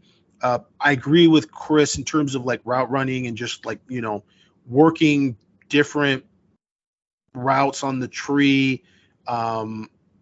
That's definitely something, being consistent with his hands on the shorter routes. We've seen him be a big play guy, maybe just, having to work and be a little more the routine guy. Saw that a little bit during 7-on-7, where he did have to become a little more varied in his route running. I do also agree he's got to check the sort of getting caught up in the trash talking and caught, kind of like he gets taken out of his own game to a certain extent. You know, the excuse is always like, you know, I talk to try to get myself, you know, motivated and riled up. And it's like, yeah, but, you know, there's a line that you all of a sudden end up, you know, getting involved with other guys, and then you push somebody and they push you, and then you try to take a swing or whatever happens where you're actually getting yourself taken out of a game. That's obviously crossing the line. And so that's something that he's got to check himself. But at the same time, you like the dog, you like the edge, you know, you know, a lot of people have sort of pointed out over the last, you know, couple of weeks about Mario Williams and his inconsistencies as a receiver. I mean, I'll tell you flat out, you know, USC's best four receivers are by far Taj Washington, Brendan Rice, Dorian Singer, and who's the fourth? Branch. Branch. Yeah, that would be the starting four for me. But I do see where Mario Williams brings a little bit of that sort of dog mentality into the blocking schemes and what have you. I mean, and I think he's a good teammate from that standpoint. But it is a consistency thing, you know, and you want to cultivate competition, and consistency is where that's got to come, you know, that, especially at the receiver position, just catching the football, you know, above all else. It's like great that you're a great blocker and what have you, but, you know, you got to catch the ball when it's being thrown to you. So I think that, you know, from a consistency standpoint, that's something with the sort of mundane kind of routes and what have you is something that Pelham has to work on to a certain extent. But, yeah, I think, I mean, he's a very, very good player, man, and he's got the speed, and that's always the thing that, you know, from a teaching standpoint, you can't teach speed, and you can't teach that ability to blow the top off of defense, you know, and force them to run cover two or to do something where they can't just you know, kind of man cover you. And so that's you know, something we've seen that fits in well with this offense. You know, when you've got Taj Washington out there, even Brendan Rice, who even though he's a pretty big receiver, very swift, one of the fastest receivers on the team. Branch is obviously one of the fastest receivers on the team. And those type of vertical threats. I mean, you got to have a quarterback to get the ball downfield, and that's, you know, part of it. But when you have that combination, it just makes playing defense that's that much more tough. And so it's something that USC needs to have for the future. You know, you're looking down at the players that are going to be graduating and the guys that you've got behind. You know, you got to get some guys that got some good speed that can threaten down the field, you know, outside of Branch. Our next question comes from Rob. Chris and G-Mart, huge fan of the two-star. Thank you for both for your insights. I had a question around recruiting tactics. Is there ever a time where teams allow a player to commit to a rival with knowledge that they will publicly decommit and then commit to them? I can imagine this could be tactical to make waves and generate more momentum. Was just thinking about this in regards to Dakota Fields committing to USC, acting like he's recruiting for SC, then decommitting, committing to Oregon, probably becoming their biggest cheerleader. Just curious if you have come across anything like this. Thanks, Rob. I know this theory comes up a lot when guys take visits to other places, but Gerard, have you actually ever documented this or confirmed that this has ever happened in your 20 years of covering recruiting?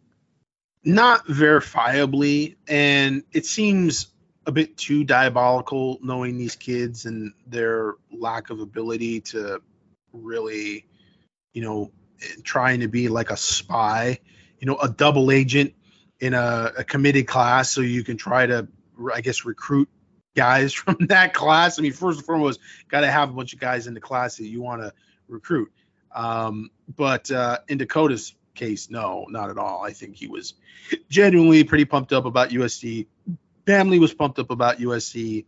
And, you know, I don't know, man. You know, it's an NIL era. There's a lot of stuff where it's just like fill in the blank NIL. Because there's just some things that just don't make a lot of sense, you know, like why would you decommit from USC 2 months later? There's been no change in anything. You know, did USC just stop calling you? Did somebody drop the ball? Like, I don't think any of those things happened. So it's one of those things that it's it's a different era of recruiting in college football, and USC is trying to adapt, and philosophically they're trying to figure things out. Strategy-wise, they're trying to figure things out, and you know, we kind of have to wait and see a little bit here. You know, everybody kind of wants to have the answer already. We want to know where is this thing going under Lincoln Riley? You know, ultimately, is this a national championship contending program? And, you know, if we go back before he was hired, and we're talking about the likes of a Matt Campbell, we're talking about the likes of a James Franklin, all the different names that were mentioned, which now have been, you know, completely thrown under the bus. And, oh, my God, thank God, Dave Aranda, we never even considered him. And this guy, and Matt Campbell's now a complete idiot, and he never was a good coach. It was all hype. You know, all that stuff that goes on, and kind of look and see where USC is now and see the games that they're winning and just kind of letting it play out without getting ahead of yourself, because it's Lincoln Riley and because, you know, he won a bunch of games at Oklahoma and didn't really have a rebuild to do at Oklahoma. Really just had to kind of keep things going at Oklahoma. So, you know, we do have to have a certain amount of patience. And even though there are those expectations and, you know, some of those expectations for me personally, I'm bringing back from the Pete Carroll era, you know, or the Lane Kiffin era, and like how the team was able to recruit via how they're able to win games on the field and how all of that went. But those eras are not the NIL era, and those eras are not the Lincoln Riley era either. So there's just things that, you know, we're kind of learning as we go with all of this. And with the transfer portal also being a huge aspect of this, you know, coaching staff can say one thing and they can do another thing. You know, they can say, hey, we're going to recruit the high school ranks harder, and we're going to try to get high school guys. That's the way we want to do it. But then at the same time, getting guys that are making big impacts, you know, week in, week out, and you're just thinking to yourself, wow, why is it really necessary? You know, we haven't seen enough empirical evidence in terms of performance to be able to make that call yet. You know, I mean, I think it's still, you can argue both sides. You know, you can say, well, look at Jordan Addison, you know, look at Austin Jones, look at Travis Dye, look at Bear Alexander early in this season, look at some of these players, Mekhi Blackman, that they got, and they were able to make a huge impact right away and help USC win 11 games after they only won 4 games. You know, would you have been able to do that if you would have had the number one class? If you would have had Texas A&M's 2022 class, right? Historic type class. And you plug those guys in, is Lincoln Riley winning 11 games with that roster? Probably not. So is that just a roster that is immediately impactful and gets you to 11 games because it's a quick turnaround and you can get those mercenary type players, plug them in really quickly, and they're gonna be good players for you? That's one type of roster. That's one type of situation. Then there is the longer term. Okay, we want to win national championships with an S. So we want to maintain a certain level of success. Can we do that culturally with guys coming in and coming out? Like, we're, you know, the roster is flipping 20 guys every cycle.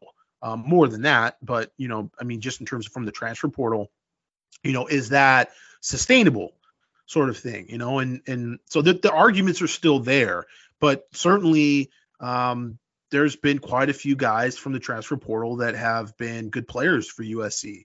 And you look at the guys that have been in the program for multiple years now, and, you know, sort of how they're playing and how they're adapting and how they're improving. Guys like Solomon Bird, you know, players like, you know, even on Austin Jones, you know, who's, you know, been there, and now he's competing against Marshawn Lloyd, who comes in and they kind of over recruit him. It's just going to take time where we got to see, you know, what way really does work the best. We know that Alabama and Georgia and those teams that have been to the college football playoff, they continue to put their emphasis on high school recruiting. They really just cherry pick out of the portal.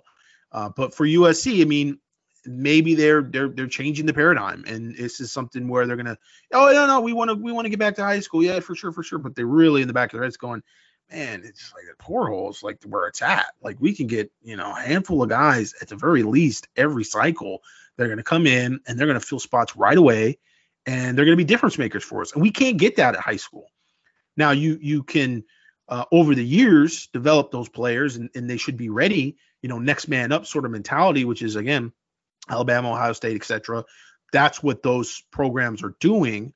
But those, you know, with the portal, some of those guys are not patient and they don't want to wait. They're going to be Bear Alexander. It's like you go all that trouble to recruit Bear Alexander and battle him away from Texas A&M and Texas, and boom, boom, boom. And he's second string. And the guy plays in a national championship game, but still transfers, still ends up saying, you know what, they've got enough defensive linemen here. I'm going to go somewhere where I can make even bigger impact. And I will be like one of only one, you know, instead of one of maybe three or four elite defensive linemen. And that's where we kind of have to get to the point of like, okay, so what are the diminishing returns on recruiting the number one high school team or the number three high school team in the nation? You know, when you're looking at rankings, the sort of squad within a squad that you bring in from the high school ranks, and, you know, how many of those guys pan out, et cetera. This is all data that we are looking at real time right now, trying to figure out, okay, how many of these five-star guys are actually playing? How many guys are making an impact? And then, you know, looking at that versus the guys that you bring in as transfers. And again, there has to be sort of a long-term sustainability to it. But that question comes up with high school recruiting and the NIL factor. You know, how sustainable is paying high school kids to go and take an unofficial visit for you? You know, like Gene Smith, AD at Ohio State, said in front of Congress, you know, it's not uncommon for a kid to ask for $5,000 to be on an unofficial visit. Is that sustainable? Is it sustainable to have $75,000 to have a group of 18 guys come in from a traveling squad so you can get some FaceTime with them to be on campus for a couple of days? Is it sustainable to pay a guy, you know, $50,000 up front just to commit and cross your fingers and hope, you know, like some kind of like low key illegal contract doesn't leak somewhere because, you know, somewhere along the line, somebody gets disgruntled and then they decide, oh, we're going to take you to court. Like there's a lot of stuff there. There's questions when it comes to high school recruiting and what's going on. Now, clearly there are programs that seem very confident that they can play that game and they can win the high school recruiting battles, being aggressive with NIL. And the regulations and everything there are right now, you know, none of that stuff is going to hamper them from being able to, you know, stack recruits, even, you know, if they're not necessarily super successful programs. And that's, you know, where we're kind of watching, you know, Texas A&M, Miami's, you know, to some extent, Tennessee's of the world, teams that are not necessarily, they're not certainly not blue blood programs, and they haven't been good recently, but they're recruiting really, really well. You know, regardless, it's like, hey, you go out there, you look like crap, you get beat, and they're still bringing in guys that are like really good players. So, you know, are those type of players, are they sticking to? Are they actually helping the program? Or are they guys that end up kind of the guys that you don't like? It's almost like that's how you know those are the guys you don't want. It's a weeding out effect. It's like they're actually weeding themselves out with NIL. We just have to wait and see how many of these guys make an impact at Miami, how many of these guys are making impact at Texas A&M. So far, Texas A&M has been a little bit of a cautionary tale as to, I mean, there's a lot of those dudes in the really good class that have filtered out of that program already or gotten suspended or what have you. So, you know, again, it's sort of trying to absorb all this data real time. Gerard, do you even remember what the original question was? Yeah, the original question was... I don't know, man. I'm sick. That's my point. The last question. What was it? What was the original question? I feel like I didn't go too far off the reservation there. What was the original question? It wasn't too far off, but you were definitely lost somewhere in the field for a little bit about recruiting tactics of committing and then decommitting. Yeah. And it ends up in NIL. And that's the problem is that right now. You just wanted to talk NIL. NIL is sort of this dark cloud over really more USC recruiting because there's plenty of other programs that, you know, they're coming out with these initiatives and doing this and that. And it's like, you know, I don't want to throw USC NIL under the bus because their approach is just clearly different. You know, they're not going after a bunch of high school guys like these other programs are. I mean, it's clear as day. They've got success when it comes to the transfer portal. But when I start hearing stuff like, oh, yeah, you know, it's like the difference is, you know, USC NIL versus whatever. I'm like, it's just then he's going to the other school. Like there's this idea.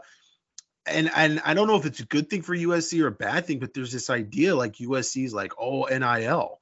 Like they're the front runners of, you know, NIL and NIL strategy for trying to sign recruits. And it's just so not true. But, you know, it's the typical sort of like, oh, yeah, well, you know, USC deserved to have sanctions because they paid Reggie Bush type of bull that you get from the mainstream media and the casuals that just they follow whatever they follow, but they don't really know what's going on at USC, but doesn't stop them from opining in detail about what's going on. So you get these sort of like, yeah, you know, I mean, USC's in it for Jalen Harvey, right? The defensive end, the 3-star from Gaithersburg, Maryland. And it's like, yeah, you know, I mean, Penn State, you know, he's probably going to go to Penn State, but, you know, that NIL at USC, and I'm going, what NIL at USC? You realize USC, like, they were like 0-7 in July because of NIL? Like, you had a bunch of different kids there that, you know, were NIL type guys. I mean, they lost an offensive lineman because of NIL. You could argue that maybe, you know, there was some impact there with Dakota Fields as well, although I feel like that was more of I think that was a bunch of different things going on with him. But, you know, clearly there's things that are inducing kids, which is, of course, illegal, that USC is just not, you know, there's just not being competitive in that space. And so when you start, you know, talking about strategy and you start talking about decommitments and what have you, it's like it all sort of gets washed, you know, because we're like, well, yeah, but, you know, at the end of the day, it's like if some school is going to come along and say, hey, we're going to pay you this. You know, those kids are there's a lot of these kids right now are in their circles, parents, the adults around them are like, yeah, let's get on top of that. And you do wonder if this is not so much about the kids themselves, but what was brought up in that article we talked about last week in USA Today. It's the trainers and the coaches and the confidants that are around them, advising them, that feel like they got gypped out of NIL and they are looking for their payday. And so, you know, the kids are like, hey, you know, tell me what I need to do. And they're like, yeah, you need to go to this school. Well, do I really need to go to that school? Like, I mean, but, you know, USC with the degree and then the no, man. Let me tell you, man, they don't care about you. They don't what, you know, you're these guys care about you. They're going to give you $50,000 now, and they're going to give you $150,000 when you enroll. And that, and meanwhile, you know, whoever's involved with them is going to be getting a cut of that. And it's like, I want this money now, because this is more of an adult type of sort of impulsive type of thing. You know, you can think of kids as impulsive, but sometimes, you know, all things equal, kids are going to be a bit hesitant.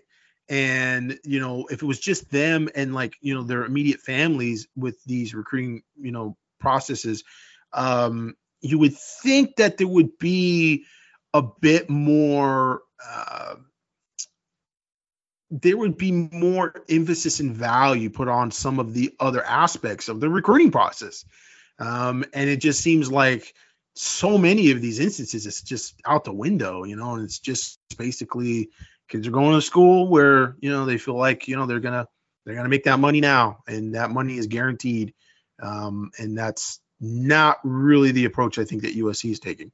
Gerard, I think I'm actually just going to end it there, because I poked fun of you for going off an NIL tangent. And in the midst of making fun of you, poking fun of you for that, you did it again. So, well, you challenged me at the top of the podcast, because I got to sort of throw it, and you're like, "Oh, we need to like protect this throw," and I'm going, "What am I, like a jazz singer or something?" I mean, you know, you don't protect my throw. Next time I'm going to be talking this much will be next week on the podcast. Yeah. So, you know, it was a little bit of a challenge there. It was a little bit, you know I don't have the energy. I'm battling Ricolas in my mouth, trying not to sound like I've got a speech impediment. But still, you got me a little fired up there with that. So, you know, I kind of had to bring it when you decided to talk about strategy. You put that question in there, and I said, all right, so throwing down another challenge, and we're talking strategy, and NIL always comes up with strategy. Everything always comes back to NIL. I hate that. I hate that we are in this place of recruiting. I really wish we could break down playing time, in fact, but when you have these recruitments where there's no explanation, you know, it's like, Manasseh Tete, I love USC. I want to go to USC. And, you know, there's certain off-record things that I can't repeat, but, you know, nothing has changed. Nothing has gone on with over the summer, dead period, hello. And then all of a sudden it's like, no, I'm going to Florida State. I'm going to Florida State. It's like, wait, what happened? What happened? Well, we know what happened. I know what happened. Horse's mouth, I know what happened. So that's one of those things where it's like, there's not a lot of speculation with some of these situations. Some situations, like I would say, Dakota Fields, I think there's, you know, different factors, maybe, you know, I'm not 100% sure with that, but there's other, you know, situations where, you know, we saw it coming, like before these guys even were on campus in June. And that's the state of college football recruiting right now. And, it was exciting thinking USC's going to get, hey, they're going to get their hands dirty, man. They're going to, you know, I guess selfishly, and I'm sure the fan base was like, whoa, you know, Manasseh Tete, whoa, that's, whoa, okay. And then, you know, we got into July. We're like, wait a second, we're back in 2022 now. In the words of Joe Kane, let's put the women and children to bed and let's go looking for dinner, Gerard. You know, I'm disappointed that you don't have an audio clip of that. Yeah, I will. You saying it just doesn't have the same hit spot. I know, and I'm going to fix that, but it's tough to get into the studio because I come straight from practice and I don't really have the time to upload it. Is that you playing a? I was going to go into.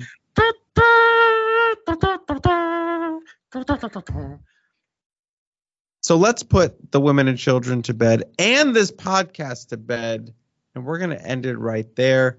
When we come back next week, we're going to be talking about what happened up in Folsom, up in Boulder, and what the USC Trojans were able to do on the road once again against Deion Sanders. He's going to be out there, 12th man, Deion. Against Deion Sanders and his Fighting Buffaloes. Thank you for listening to another episode of Composite Two-Star Recruits. Gerard, I hope you feel better. I hope those Ricolas are doing what they're supposed to do. I hope you get some rest. I'm actually out now. I'm out. I went through, probably 8 of them this podcast. Oh, my goodness. He was just popping them. I couldn't help but, you know, chew on a couple. You know, you get that sort of like, I think I'm just going to break this one up. Popping him like Latimer and his steroids in the bathroom. Whoa. Relax there, buddy. We don't need to get carried away with our comparisons.